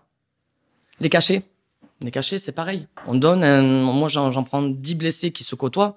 Ils vont sortir les 10 ordonnances. Et 10 ordonnances à un médicament près, c'est les mêmes. Ouais. C'est les mêmes. Alors qu'ils n'ont pas les mêmes problématiques, ils n'ont pas les mêmes besoins, ils n'ont pas les mêmes soucis. Il y en a qui vont réussir à dormir la nuit, il y en a qui vont pas y arriver. Il y en a qui vont avoir du stress la journée, d'autres ça va être la nuit, d'autres ça va être. Mais ils ont, ils ont, une généralité. Ce n'est pas un cas par cas. Et moi, c'est là-dessus où je suis en colère aujourd'hui. Parce qu'on ne prend pas le temps. Il faut prendre du temps. Pour ces hommes-là qui ont pris le temps pour nos trois couleurs, il faut le dire, on les, on les classe. SPT, voilà, l'ordonnance, on appuie sur un bouton, SPT, ordonnance, prenez les cachets. On se revoit dans un mois. Ouais. Donc il manque de l'écoute, il manque, euh, il manque beaucoup de choses aujourd'hui. Et même nous, en tant que conjointes, nos, nos, nos maris, nos, nos frères, nos, nos pères ont des numéros, entre guillemets, où ils peuvent appeler. Mais nous, on appelle qui? Ouais. Qui vient nous soutenir, nous? Parce que c'est bien beau de passer une journée à rester en hypervigilance pour son mari. Mais à la fin de la journée, qui nous décharge? J'ai des enfants, j'ai un travail. Je, je travaille entre 10 et 12 heures par jour. J'ai trois enfants à la maison. Heureusement pour moi, il y en a déjà un dans la- dans l'adulte et deux autres en, en adolescence bien, bien posés. Mais il y a des moments où mon mari, le soir, quand il va se coucher, ferme la porte à clé. Quand je ne suis pas là. Il ferme la porte à clé, il enlève la, la- clé de la porte. Parce qu'il ne sait pas si dans son sommeil, il va pas avoir une, ré- une réaction, peut-être qui peut être euh, par un bruit, un une porte qui claque parce que la fenêtre est ouverte ou quoi que ce soit. Ah ouais. Je ne pars pas sereinement de chez moi. Là, si je pars trois jours, je ne suis pas sereine parce que je me dis un courrier, un coup de téléphone, quelque chose qui peut arriver. Je ne suis pas là pour le protéger. Je ne Et suis pas là pour faire barrière. Les enfants sont quand même encore à la maison. Oui, tout à fait, non, mais jamais le, on- a appris à vivre avec. C'est pas, c'est Ouais. pas le souci. Ils ont confiance en lui. J'ai con, j'ai confiance en lui. Et j'ai confiance à mes enfants aussi pour m'appeler, pour me dire maman. Ils ont, ils ont quel âge? Le dernier a 14 ans, la deuxième Ouais. 16 et le, le, le- le- l'aîné qui n'est bon, qui n'est plus à la maison mais qui est à proximité 22. D'accord. Et ce sont des enfants que vous avez eus avec euh, Non. Non, Non, d'un non. premier mariage? Donc une première vie commune. D'accord. Mais mes enfants adorent mon, mon époux aujourd'hui, comme lui Ouais. les adore aussi. Je sais qu'il ferait, le nécessaire, mais il, se- il se met quand même un petit peu à l'écart sur des situations qui pourraient, euh, qui pourraient être délicates. D'accord. Et les enfants, ils- ils- vous, vous, vous faites plus que comprendre, vous faites. Mais est-ce qu'ils comprennent les enfants? Oui. Ouais. Oui. On a, ré- on a euh, réaménagé notre style de vie en fonction de ce qui était faisable ou pas. Le cinéma, on n'y va pas. On attend que le film sorte. Ouais, c'est pas grave. J'ai pas, j'ai pas cité cet exemple-là. mais c'est pas grave. On se fait une soirée popcorn à la maison. On, on a acheté un, un écran de télé plus grand. On se Bah fait un cinéma à la maison. Je veux c'est dire, c'est- pas- c'est positif. Voilà, je veux dire, euh, les transports en commun, on prend pas, c'est pas grave. Ouais. on, on a changé de voiture. On prend une voiture qui nous permet de faire de la route. C'est pas, c'est pas grave. D'accord. On ne s'y fait pas, on s'adapte. Vous l'aviez rencontré longtemps avant qu'il ait eu ce, ce- ce- Non, je l'ai rencontré au début de son SPT. Ah, au début. Donc on a, on a développé, on a vu le, le, le, le process, le process. Moi, au début, comme je vous disais, je l'appelais, je l'appelais la plante verte. La plante verte parce qu'il bougeait pas de la journée. Ouais. La nuit, il ne dormait pas. On va dire par euh, courtoisie pour moi, il venait se coucher avec moi. Il attendait que je m'endorme. Une fois que j'étais endormi, il repartait sur le canapé. Ouais. Ça, ça me fait poser une question. Il faut quand même que je vous la pose. euh, Sentez, ne vous sentez pas obligé de répondre. Mais est-ce que ça a changé aussi votre vie intime? Non. Moi, j'ai eu de la chance là-dessus, non. Non. Et vous, Aurélien? Euh, tant, que toi, j'ai- Aurélien? tant- tant- tant que j'étais sous traitement, ouais. Ouais. Tant que j'étais sous traitement, c'était très, très, très, très dur. Euh, ouais, gros problème de libido. Et puis, moi, entre la fatigue, le stress, euh, en fait, on pense plus à ça du tout. Et c'est là que ça peut générer beaucoup de conflits dans, le, dans le couple. Au début, ma femme était en incompréhension totale. Elle arrivait pas, enfin, elle m'aidait, mais elle avait l'impression de rien faire. Elle me disait tout le temps, je sais pas comment t'aider. Euh, T'as le sourire quand tu parles avec tes, avec tes camarades blessés, mais avec moi, euh, C'est comme ça. Il... Tant que tu es là, ça, ça, ira. Il faut juste que tu sois là. Mais après, oui, euh, sur, sur le plan de l'intime, ça a été compliqué. Après, euh, elle a voulu refaire un troisième enfant. Bah, ce que j'ai fait, c'est que je me suis octroyé une fenêtre thérapeutique euh, durant laquelle j'ai pu pris mon traitement pour rééquilibrer un petit peu sur le plan hormonal. Mais euh, ah, parce que ça casse la libido. le ah traitement. ouais, mais complètement. Testostérone. Complètement. Avec, hein. Complètement. Et euh, donc, euh, bon, ça a fonctionné, mais à quel prix? Parce qu'après, derrière, moi, j'étais ravagé, quoi. Ouais. Mm.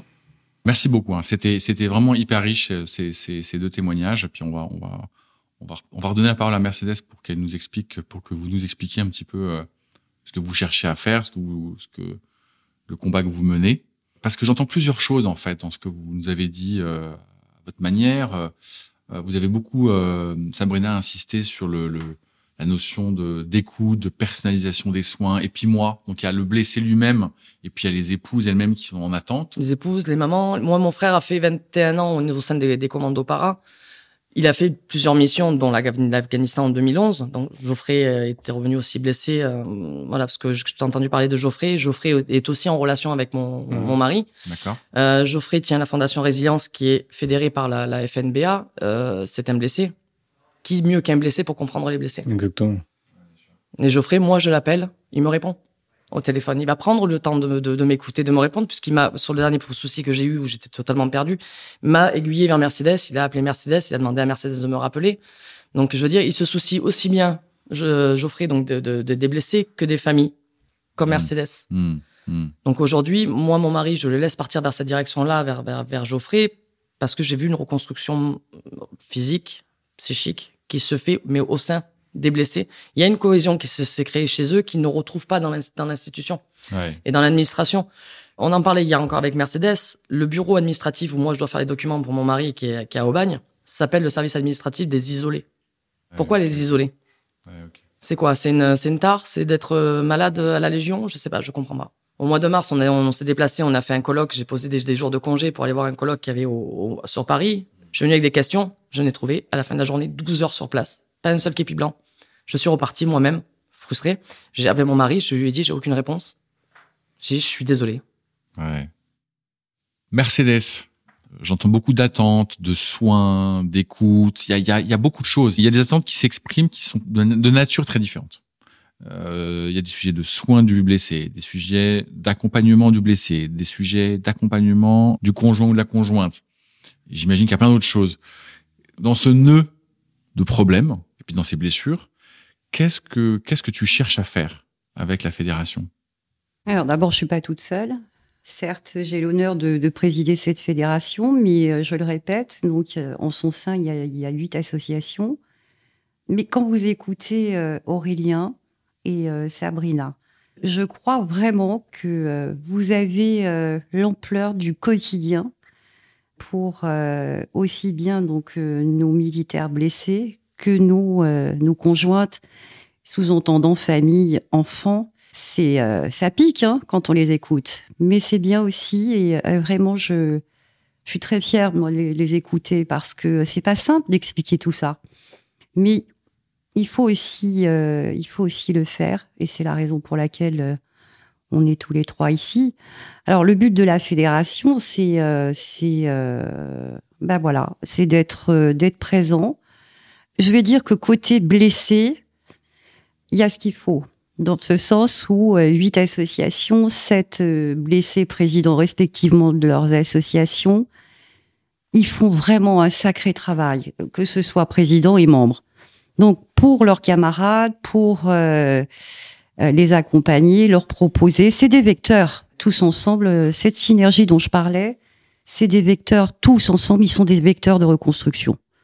Ils sont acteurs de leur vie. Moi, j'y tiens, je, je le souligne il n'y a pas de victimisation, euh, en tout cas plus. Ce sont des hommes qui, euh, qui, euh, qui ont envie de se reconstruire.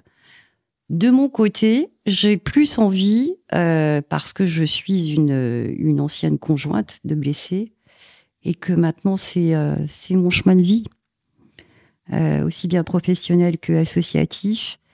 J'ai envie de euh, voilà de répondre euh, présente pour les conjointes, pour les enfants, Sabrina l'a très bien exprimé, il y a un besoin d'être écouté, il y a un besoin de se retrouver pour avoir l'information. Il y a un besoin aussi de se sentir moins seul. Et quand on est entre conjointes, vous savez, euh, moi quand j'ai euh, la première fois que j'ai eu ça et tellement d'autres. J'ai eu Sabrina, je parle d'elle parce qu'elle est en face de moi et qu'elle est ici. Mais la première fois que j'ai eu Sabrina, on n'a pas tourné autour du pot, on avait quelque chose en lien toutes les deux. Et donc, on est allé euh, au cœur même de ce qui se passait. On n'a pas eu besoin de se présenter et de. Euh, il y avait déjà quelque chose qu'on avait entre nous. On était deux conjointes de blessés. Elle le savait. Et ça va très vite. Et c'est ça dont elles manquent, les conjointes. Elles ont besoin de se sentir euh, écoutées. Et vous savez, quand des conjointes comprennent, parce qu'il faut aussi, et Aurélien l'a très bien mis en lumière, il y a certaines conjointes qui ne comprennent pas parce que leurs hommes ne sont pas capables de leur expliquer. Pour des tas de raisons, chaque cas est différent. Mais parfois, ça peut être pour protéger sa, sa femme. Ça peut être aussi euh, parce que il y a ce rapport, vous savez, homme-femme et euh, certains hommes le ressentent comme euh, cette honte de ne pas se montrer faible vis-à-vis de sa femme. Il y a tellement de, de, cas de figure. Et je rejoins complètement Sabrina. Et Aurélien, dans son discours, l'a fait passer aussi. Ne généralisons pas. On est dans l'humain. Chaque cas est différent. Mais en tout cas, j'ai envie de, de, de, et je vais le faire. Quand on me connaît, on sait que j'y vais. Euh, je vais m'occuper, euh, en tout cas, je vais essayer de, de mettre en place euh, au sein de la fédération euh, des week-ends conjoints, des week-ends famille. On me suggère même des week-ends couples. Vous voyez, ce sont des choses où il faut aller vers le couple, vers la famille, et euh, faire en sorte que les conjointes euh, se sentent moins seules et soient surtout informées. Informées, parce que c'est ce qui manque. Bien souvent, ça éclate parce que euh, elles n'ont pas l'information, elles ne comprennent pas. Alors, il y a deux cas de figure. Vous avez les conjointes qui ont connu l'avant et l'après. Et c'est normal, c'est voilà, c'est et puis, vous avez les conjointes, Sabrina en est l'exemple, qui n'ont pas connu l'avant et qui connaissent donc leur moitié dans la, dans la blessure. C'est différent. Je pense que c'est différent dans le sens où, euh, quand on a connu l'avant et l'après, et encore une fois, je ne veux pas généraliser, mais c'est compliqué. C'est compliqué quand on, euh, quand on, on voit revenir son, euh, son homme différent c'est compliqué quand on n'a pas d'infos. Et je sais de quoi je parle. Et euh, c'est compliqué quand on n'a pas des, réponses. Et il se pose des questions qui sont suggérées par la peur de l'avenir. Par qu'est-ce qui va se passer? Et euh, quand on n'a pas l'information, on se sent impuissante en tant que femme. Et puis pour toutes, euh, tous ces domaines dont on a parlé, l'avant, l'après, ça sous-entend aussi, il faut en parler. Euh, c'est pas tabou. L'avant, ça allait bien intimement. L'après, ça va plus. Voilà, c'est des choses comme ça. Il faut absolument euh, permettre l'échange entre les entre les conjointes. Et euh, vous savez, c'est comme c'est comme pour tout depuis 2017. on, en parlait juste avant. On revient de loin. Les choses évoluent. Il faut savoir le dire. Qui aime bien châtie bien. Mais il faut aussi savoir dire que les choses ont évolué. Maintenant, attendons concrètement sur le terrain, parce qu'il y a les annonces institutionnelles, mais il faut que ça redescende sur le terrain. Nous, nous sommes des acteurs, tous, sur le terrain. Donc, il faut voir comment ça va se passer sur le terrain. J'ai cru comprendre, et c'est très bien, qu'il va y avoir un comité euh, qui va suivre justement euh, ce qui va se passer sur le terrain.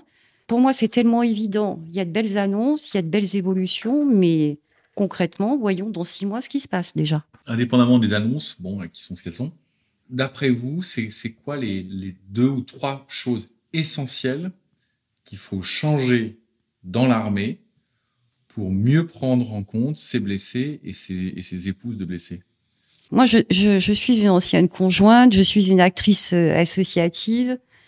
Euh, qui, euh, entre guillemets, essaye de euh, pousser les portes pour faire avancer les choses en amenant mes, mes petites pierres à l'édifice.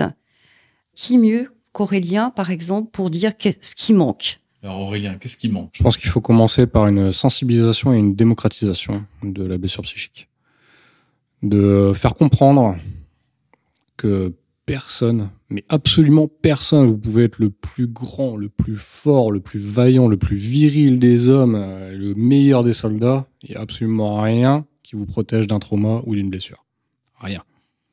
Donc ça, faut que tout le monde le comprenne.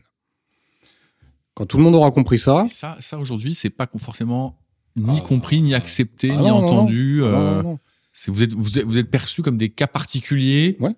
Euh, Bien sûr. Et entre guillemets, faut t'as pas de chance, quoi. C'est ça. On prépare les soldats à mourir au combat. C'est une idée, enfin on les prépare. Ça reste une idée, c'est de l'ordre du conceptuel. Mais on ne prépare personne à revenir avec une blessure et à devoir vivre avec. Et une fois qu'on est blessé, ben on est au pied du mur.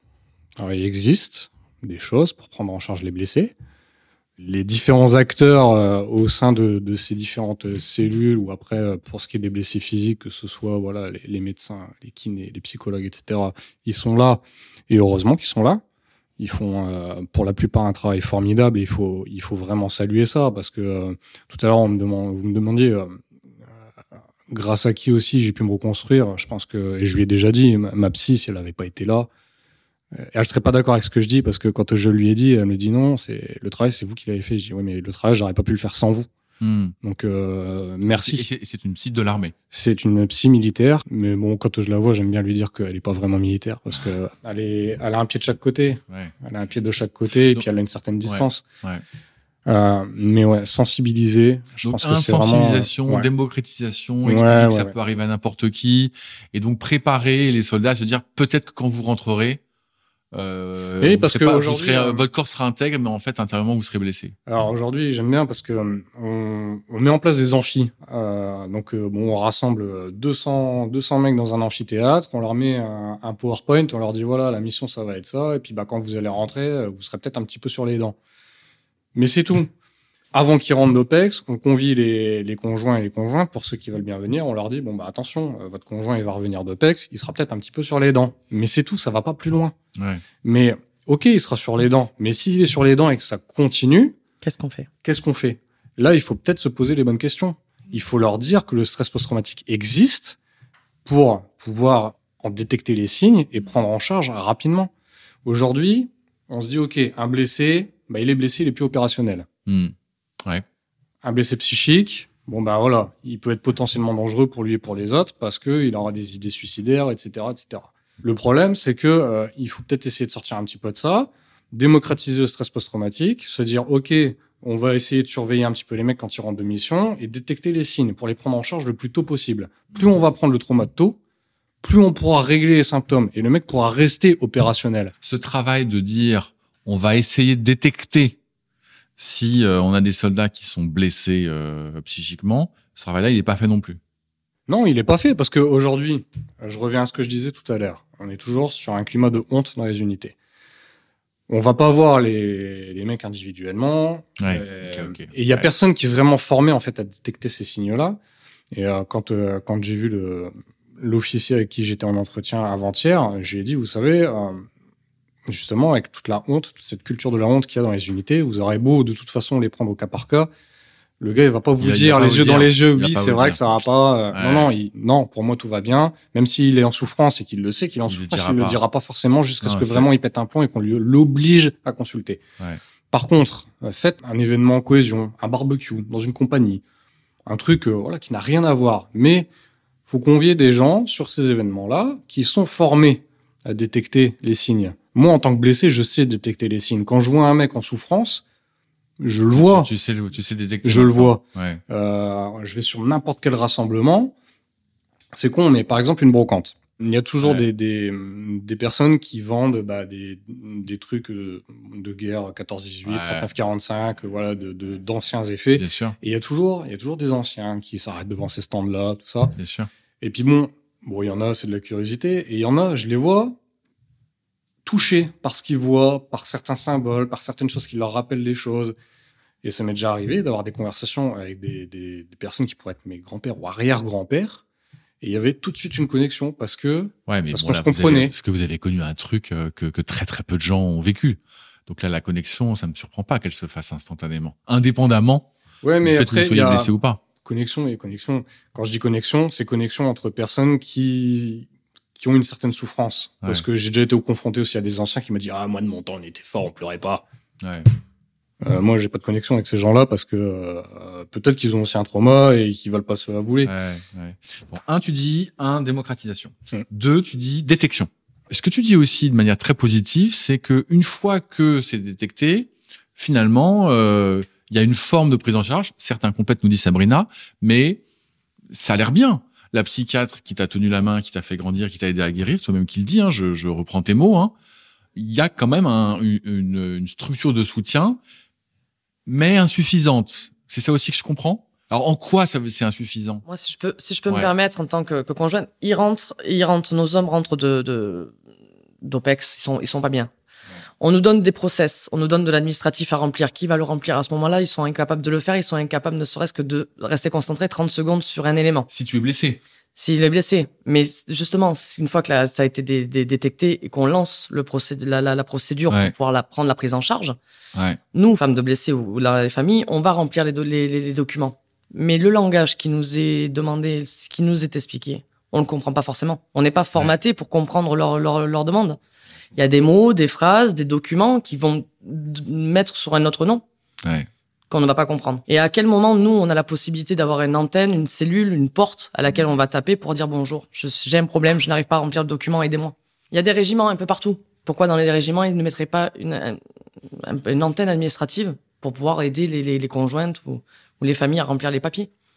Moi, je sais que mon mari, je lui donne le papier à lire, il va me regarder, il va me dire, mais euh, au bout de trois mots, euh, cerveau, il a déconnecté, je comprends plus rien.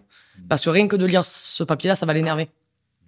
Parce que ça le replonge dans, dans, dans son problème. Donc il manque aussi un accompagnement là-dessus. Il manque, euh, il manque des numéros, des, des, des, des contacts. Ce qui me surprend, c'est que bon, de, de, depuis que le monde est monde, il y a des guerres, et depuis que le monde est monde, il y a des armées. Et par construction, l'armée est une organisation apprenante. Les armes, euh, les façons d'opérer n'ont rien à voir avec ce qu'il y avait 100 ans, il y a, il y a 1000 ans, il y a, il y a 10 000 ans. Mais la guerre a toujours existé. Et les blessés de, vos, de, de nos militaires et puis vous, les, les, les conjointes, on a l'impression qu'il y a une forme c'est pas de découverte, mais mais il y a un peu quand même. Et puis euh, ou déni. Voilà, c'était un que je cherchais, un peu de déni. Mais y a, ce syndrome post-traumatique, il, doit exister depuis que le monde est monde. Je commence justement mon, mon livre avec ça. Donc le préambule, je dis, on entend souvent dire des, anciens dire de mon temps ça n'existait pas, on n'en parlait pas, ou on était plus solide. Euh, mais nous avons tous cette image de ces mêmes anciens aigris, rongés par on ne sait quoi, qui noient leur détresse psychologique dans l'alcool. Le syndrome de stress post-traumatique est un concept qui remonte aussi loin que les premières guerres. Vers 440 avant Jésus-Christ, l'historien grec Hérodote parlait déjà des conséquences des combats sur la santé mentale des soldats. Dans son œuvre Enquête, il raconte comment Épizélos, un soldat athénien, est devenu soudainement aveugle après avoir vu la mort s'abattre sur ses camarades dans une extrême violence. Le choc de la scène avait provoqué une cécité permanente. Donc, le, trauma psychologique des guerres a toujours existé. Il a toujours existé avant Jésus-Christ. Et ça existe dans plein de textes. C'est ce que tu viens de citer là. Voilà. Ouais, ouais. Euh, il et donc les juste s'intéresser en fait. Les amis se sont toujours intéressés au sujet. Est-ce que la façon dont on le fait en France, dans un pays développé d'une armée euh, qui est quand même euh, une belle armée, oui, oui, oui. est fait de manière euh, moins intense, moins professionnelle, pardon pour le mot, qu'en Allemagne, qu'aux États-Unis, qu'en Chine, qu'en Russie ou que sais-je euh, moi, je pense que c'est c'est politique. En tout cas, moi, c'est mon raisonnement. Aujourd'hui, on a du mal à recruter et on a du mal à fidéliser. Alors, parler de traumatisme, ça risque de faire peur. Ça, c'est aujourd'hui. Ok, ça, c'est en 2023. On connaît les problèmes de l'armée, etc. Mais je, je, je, repose ma question. Est-ce que la façon dont est traité euh, le syndrome post-traumatique en France est significativement différent et pour ne pas dire moins bien, moins bien, moins bien réalisé que dans d'autres grandes armées mondiales. Je pense à la première d'entre elles, les États-Unis. C'est différent. Pas moins bien, mais c'est différent. Si, euh, si, je peux me permettre, je crois que c'est aussi une question de d'évolution sociétale et d'évolution des conflits. Si vous citez les États-Unis, les États-Unis, on le sait, le syndrome post-traumatique, il a été euh, vraiment mis en avant après le Vietnam, avec tout ce qui s'est passé derrière voilà, il y a eu ce conflit du Vietnam où ils ont compris, euh, les Américains, que leurs soldats rentraient avec vraiment de grosses décompensations euh, psychiques. Nous, en France, on va dire que l'événement qui a positionné le syndrome post-traumatique comme une blessure conséquentielle, c'est euh, Usbin, l'Afghanistan, euh, l'embuscade d'Usbin. Alors évidemment, après, il a fallu, euh, comment dire, prendre conscience que nos militaires rentraient avec des blessures invisibles. J'y tiens parce que euh, quand ça se voit pas, forcément, ça aide pas à l'accompagnement. Et puis, euh, je crois, je crois que dans beaucoup de domaines, euh, nous sommes un pays où il faut vraiment qu'on soit face à l'urgence pour pour décider que il faut mettre des moyens. Il faut et là, on, change complètement les conflits. Les, Aurélien est allé au Mali ce sont des conflits euh, psychologiques. Même si, euh, bien évidemment, il y a, un combat, mais selon moi, il y a une évolution dans les conflits qui fait que ben, il y en aura de plus en plus des blessés euh, psychiques. Donc, il est temps de. je crois qu'on fonctionne comme ça en France, c'est-à-dire qu'on va prendre le problème, lorsqu'on sent que euh, bah, c'est le moment de le prendre. Alors c'est vrai que là on a on a attendu euh, l'Afghanistan, euh, l'embuscade d'Usbin. voilà quoi, on est en 2023, on a attendu 15 ans. Je pense qu'on évolue comme ça. Et puis vous le savez, l'armée évolue avec sa, avec la société. C'est lié, hein. Le mmh. lien armée-nation, ça fait partie de notre histoire. Donc forcément, l'armée est aussi obligée d'évoluer avec sa société. Et le syndrome post-traumatique, reconnaissons-le, on en parle beaucoup, euh, pas qu'au sein de l'armée, on en parle dans la société civile, notamment lorsqu'il y a eu euh, le, Bataclan et euh, le terrorisme sur notre territoire. Donc je crois que tout ça est une évolution sociétale qui forcément impacte l'armée et puis fait évoluer aussi la sémantique. On n'est plus dans une maladie, on est dans une blessure une blessure de guerre. Ce n'est pas une maladie. Oui, tu, tu viens de nous reprendre parce que moi j'avais j'ai employé le terme maladie à une ou deux reprises, qui était une erreur. C'est une blessure. On arrive tout doucement euh, à l'issue de, de, cet épisode. C'était c'était extrêmement riche. J'ai peut-être une toute petite frustration, donc il faut quand même que je l'évoque parce qu'on n'a pas beaucoup parlé des, des blessés physiques, très très peu.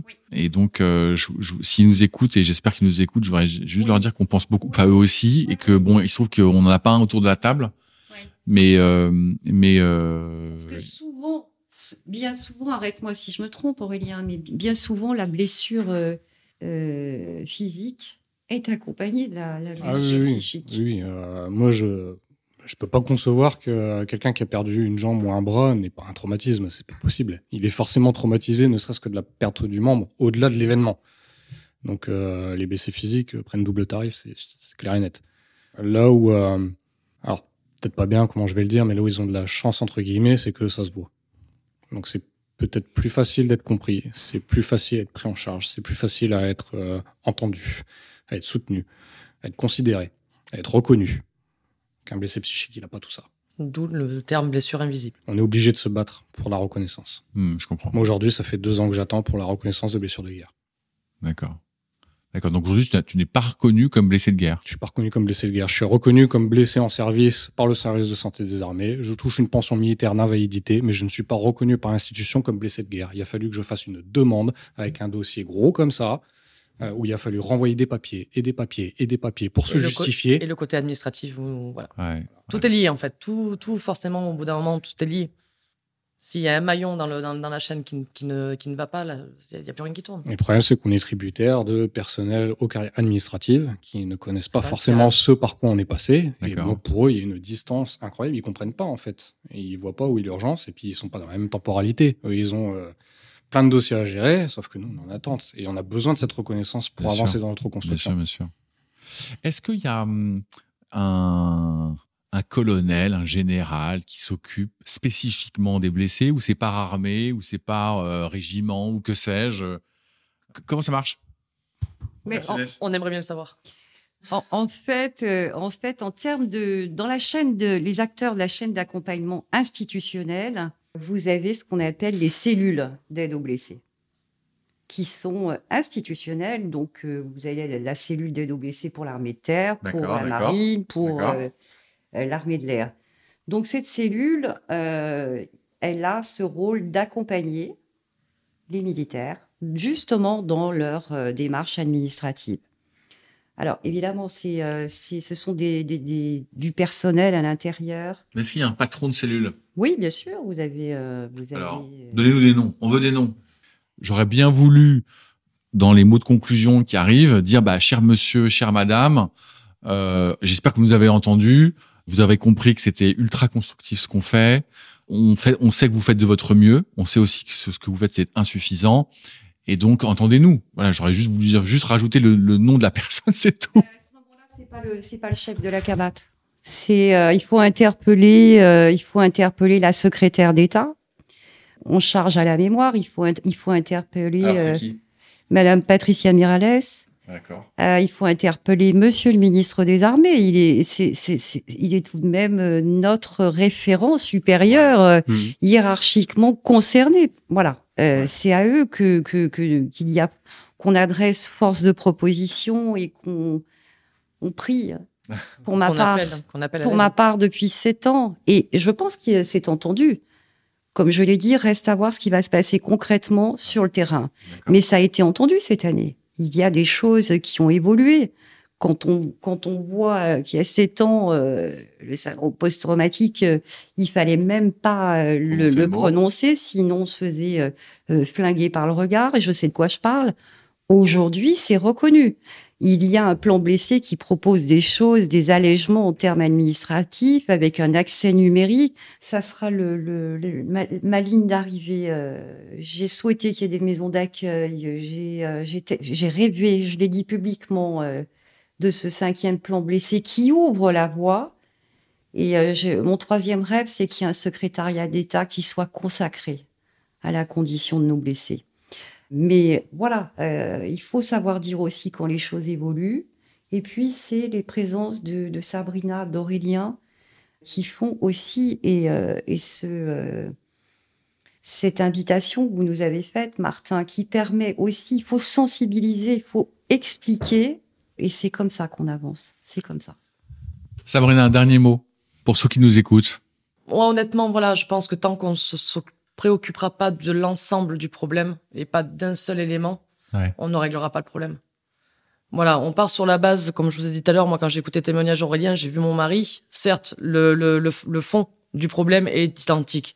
Après, c'est tout ce qui va autour qui va être différent. ouais, vous avez beaucoup insisté sur la personnalisation. Ouais. parce que je vais prendre le, des cas, il y a des foyers comme le mien, et je touche du bois, où il est solide en son fond, parce qu'on a réussi à mettre quelque chose en, en, en cohésion. Ouais. Il y a des foyers, ça va être plus sensible parce qu'il y a de l'incompréhension. Hmm. Il va y avoir des militaires blessés qui vont pas réussir à se reconstruire aussi facilement que d'autres, parce qu'au sein de leur foyer, ils auront pas cette base de, solide. Je comprends. Et il faut aider tout ça. Il faut aider ces femmes, qu'elles puissent accompagner leur mari. Mais pour, les, pour qu'elles puissent les accompagner, il faut qu'elles comprennent. Ouais. Moi, mon mari a mis deux ans avant de m'expliquer ce qui s'était passé. Deux ans. Pendant deux ans, j'ai vécu dans le qu'est-ce qu'il y a eu D'accord. Deux ans. Pour que moi, il arrive à me le dire. Aujourd'hui, je le comprends. Donc, du coup, je prends une direction qui va dans, dans, dans cette compréhension. Il y a des femmes, elles ne peuvent pas le comprendre, elles ont personne à qui parler. Elles sont pas seules. Il faut leur dire qu'elles ne sont pas seules.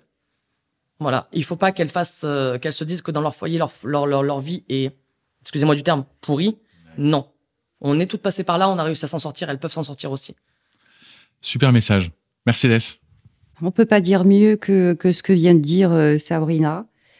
C'est ce que je disais. Il faut, euh, on continue. Euh, je trouve que les compagnes de militaires, euh, c'est, euh, il faut de la force, il faut du courage, il faut, pour beaucoup, c'est un quotidien où on est les béquilles.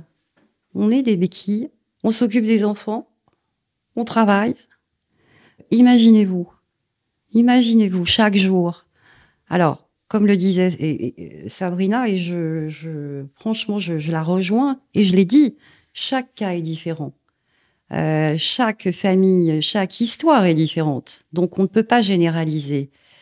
Mais je pense que là, avec les, té- les témoignages qu'on a entendus aujourd'hui, c'est bien. C'est bien d'expliquer euh, le quotidien. C'est bien aussi de dire que euh, le syndrome post-traumatique n'est pas une maladie, mais une blessure. Et c'est bien aussi de dire que, ben voilà, il y a d'un côté les blessés et Aurélien a expliqué, euh, et je pense que pour euh, bon nombre de ses camarades, il a parlé pour ses camarades parce que Aurélien, il est sur le terrain associatif. Il est humble, mais moi je le dis, c'est des actions au sein des invaincus euh, tous les jours quasiment. Et puis Sabrina s'est exprimée en tant qu'épouse en expliquant que euh, ben il y a un manque d'information, il y a un manque d'accompagnement, ce que je disais. Donc il faut qu'on tente nous l'associatif, la fédération à aider, à soutenir et puis à amener nos pierres euh, à l'édifice parce que c'est en euh, montrant que c'est possible, on peut le faire, qu'on fera réagir aussi nos, nos nos instances qui nous observent sur le terrain associatif. Voilà, ce sera mon mot de la fin. Incarne ce que tu veux pour le monde. Voilà. Magnifique. Aurélien, un dernier, un dernier, petit mot. Bah, moi, je vais me tourner vers tous les camarades, notamment tous ceux qui peuvent arriver là en début de parcours. Euh, J'en ai recueilli quelques-uns là cette semaine avec le café rencontre euh, à Le dont un qui était particulièrement inquiet parce que euh, bah, ça fait tout juste un mois hein, qui était diagnostiqué. Donc pour tout cela, je sais que ça peut faire peur. Euh, je sais qu'on vous a dit que le chemin serait long et je vais pas vous mentir, le chemin est long. La vie, elle sera différente, les gars et les frangines aussi. La vie, elle va être différente, mais elle va pas être moins belle. Elle sera juste différente. Donc, euh, vous allez apprendre à vivre avec. Vous allez faire d'autres choses. Vous allez vous intéresser à d'autres choses. Euh, mais ça vaut le coup de se battre. Donc, euh, lâchez pas. Vous n'êtes pas tout seul. On est là. Il y a plein d'assos qui sont là. Il y a les invaincus. Il y a les ultra ops. Il y a, y a la Nopex. Il y a plein, plein, plein, plein d'assos. gardez bien ça en tête. Vous n'êtes pas tout seul. venez vers nous et on sera là pour vous écouter et pour vous répondre. Ensuite, euh, ben, l'institution. Si on est là, c'est parce qu'on l'aime euh, et qu'on qu'on veut la faire évoluer, qu'on veut faire évoluer la prise en charge. Donc, euh, bah, comme a dit Mercedes, hein, j'espère qu'on sera entendu et que on sera considéré comme force de proposition et non pas comme comme critique, parce que c'est pas du tout le but. On n'est pas là pour critiquer, on est là pour faire avancer les choses, pour que cette belle et grande armée devienne encore plus belle et plus grande. Merci Aurélien. Moi, je vais dire un petit mot aussi. Euh, moi, je suis impressionné par ce que vous faites, euh, euh, Mercedes et Sabrina en tant qu'épouse. Bon, Mercedes en tant que président d'association, mais franchement, chapeau. moi, j'ai découvert un truc. J'ai découvert que, que, vous étiez quand même le premier, la première solution, la première réponse aux, blessures de, de, nos, de, nos, de nos soldats. Donc, franchement, chapeau. moi, j'ai été vraiment, vraiment touché. Mon deuxième mot, il va, il pour, pour Aurélien et puis tous ces, tous ces blessés. Euh, moi, j'ai fait cette émission parce que je pense à eux. Et donc, euh, bah, on vous souhaite de pas de guérir complètement, mais d'apprendre à vivre avec cette, blessure. C'est ça que j'ai compris aussi, et à se reconstruire, et puis à se projeter parce que la vie est belle. Et puis mon, dernier mot, il va pour, les soldats qui sont vaillants, euh, qui sont en pleine forme. Vous faites un, un travail de dinguissime. Euh, moi, je suis, je suis convaincu que le rôle des armées va regrandir dans, dans nos sociétés. Et donc, euh, bah, vous êtes le, le ciment de cette société. Merci à tous. Merci. Merci. Merci d'avoir écouté Aurélien, Mercedes et Sabrina. C'était une plongée dans l'inconnu pour moi dans cet épisode. J'en ai appris des choses, j'espère que vous aussi. En écoutant Aurélien, j'avais ces images de films de guerre qui me montent à la tête. J'en avais regardé un la veille de l'enregistrement, afin de me préfigurer le récit qui allait nous être raconté. C'est une chose de regarder ces films tous plus réalistes les uns que les autres. C'en est une autre de regarder sur YouTube la contre-offensive ukrainienne. Mais ça n'a pas grand-chose à voir avec le témoignage d'un soldat qui siège à vos côtés et qui a risqué sa vie pour la vôtre. Aurélien, tous ses camarades, tous nos soldats sont des héros. Quand mon regard s'est posé la première fois sur Aurélien, c'est surtout sa stature qui m'a impressionné. Il faut pas mal de fonte et de l'exercice probablement quotidien pour être taillé comme il est. Aurélien, c'est un costaud. Pourtant, ses yeux ne cherchent pas à vous impressionner. Et puis il est arrivé accompagné de Laura, une amie, policière, sans qui le déplacement en métro n'aurait pas été possible. Trop stressant a priori pour lui de se retrouver dans un wagon gorgé de monde à six pieds sous terre. La présence de ces trois femmes, Mercedes, Sabrina et Laura, m'a rappelé que la guerre a aussi un visage de femme, contrairement à ce que dit le livre de Svetlana Alexievitch qu'il faut lire si vous ne l'avez pas encore fait. Nos soldats sont des héros, leurs compagnes aussi. Soutenons-les, soutenez la Fédération nationale des blessés des armées. Toutes les histoires d'entreprise sont également disponibles sur le site de Bluebird Partners, site de la communauté d'indépendants que j'anime et qui conseille ou remplace des dirigeants. C'est toujours pour moi un immense plaisir de vous faire découvrir des sociétés sous un jour nouveau. J'espère que vous en tirerez le même plaisir. Encore merci pour votre soutien et à très bientôt.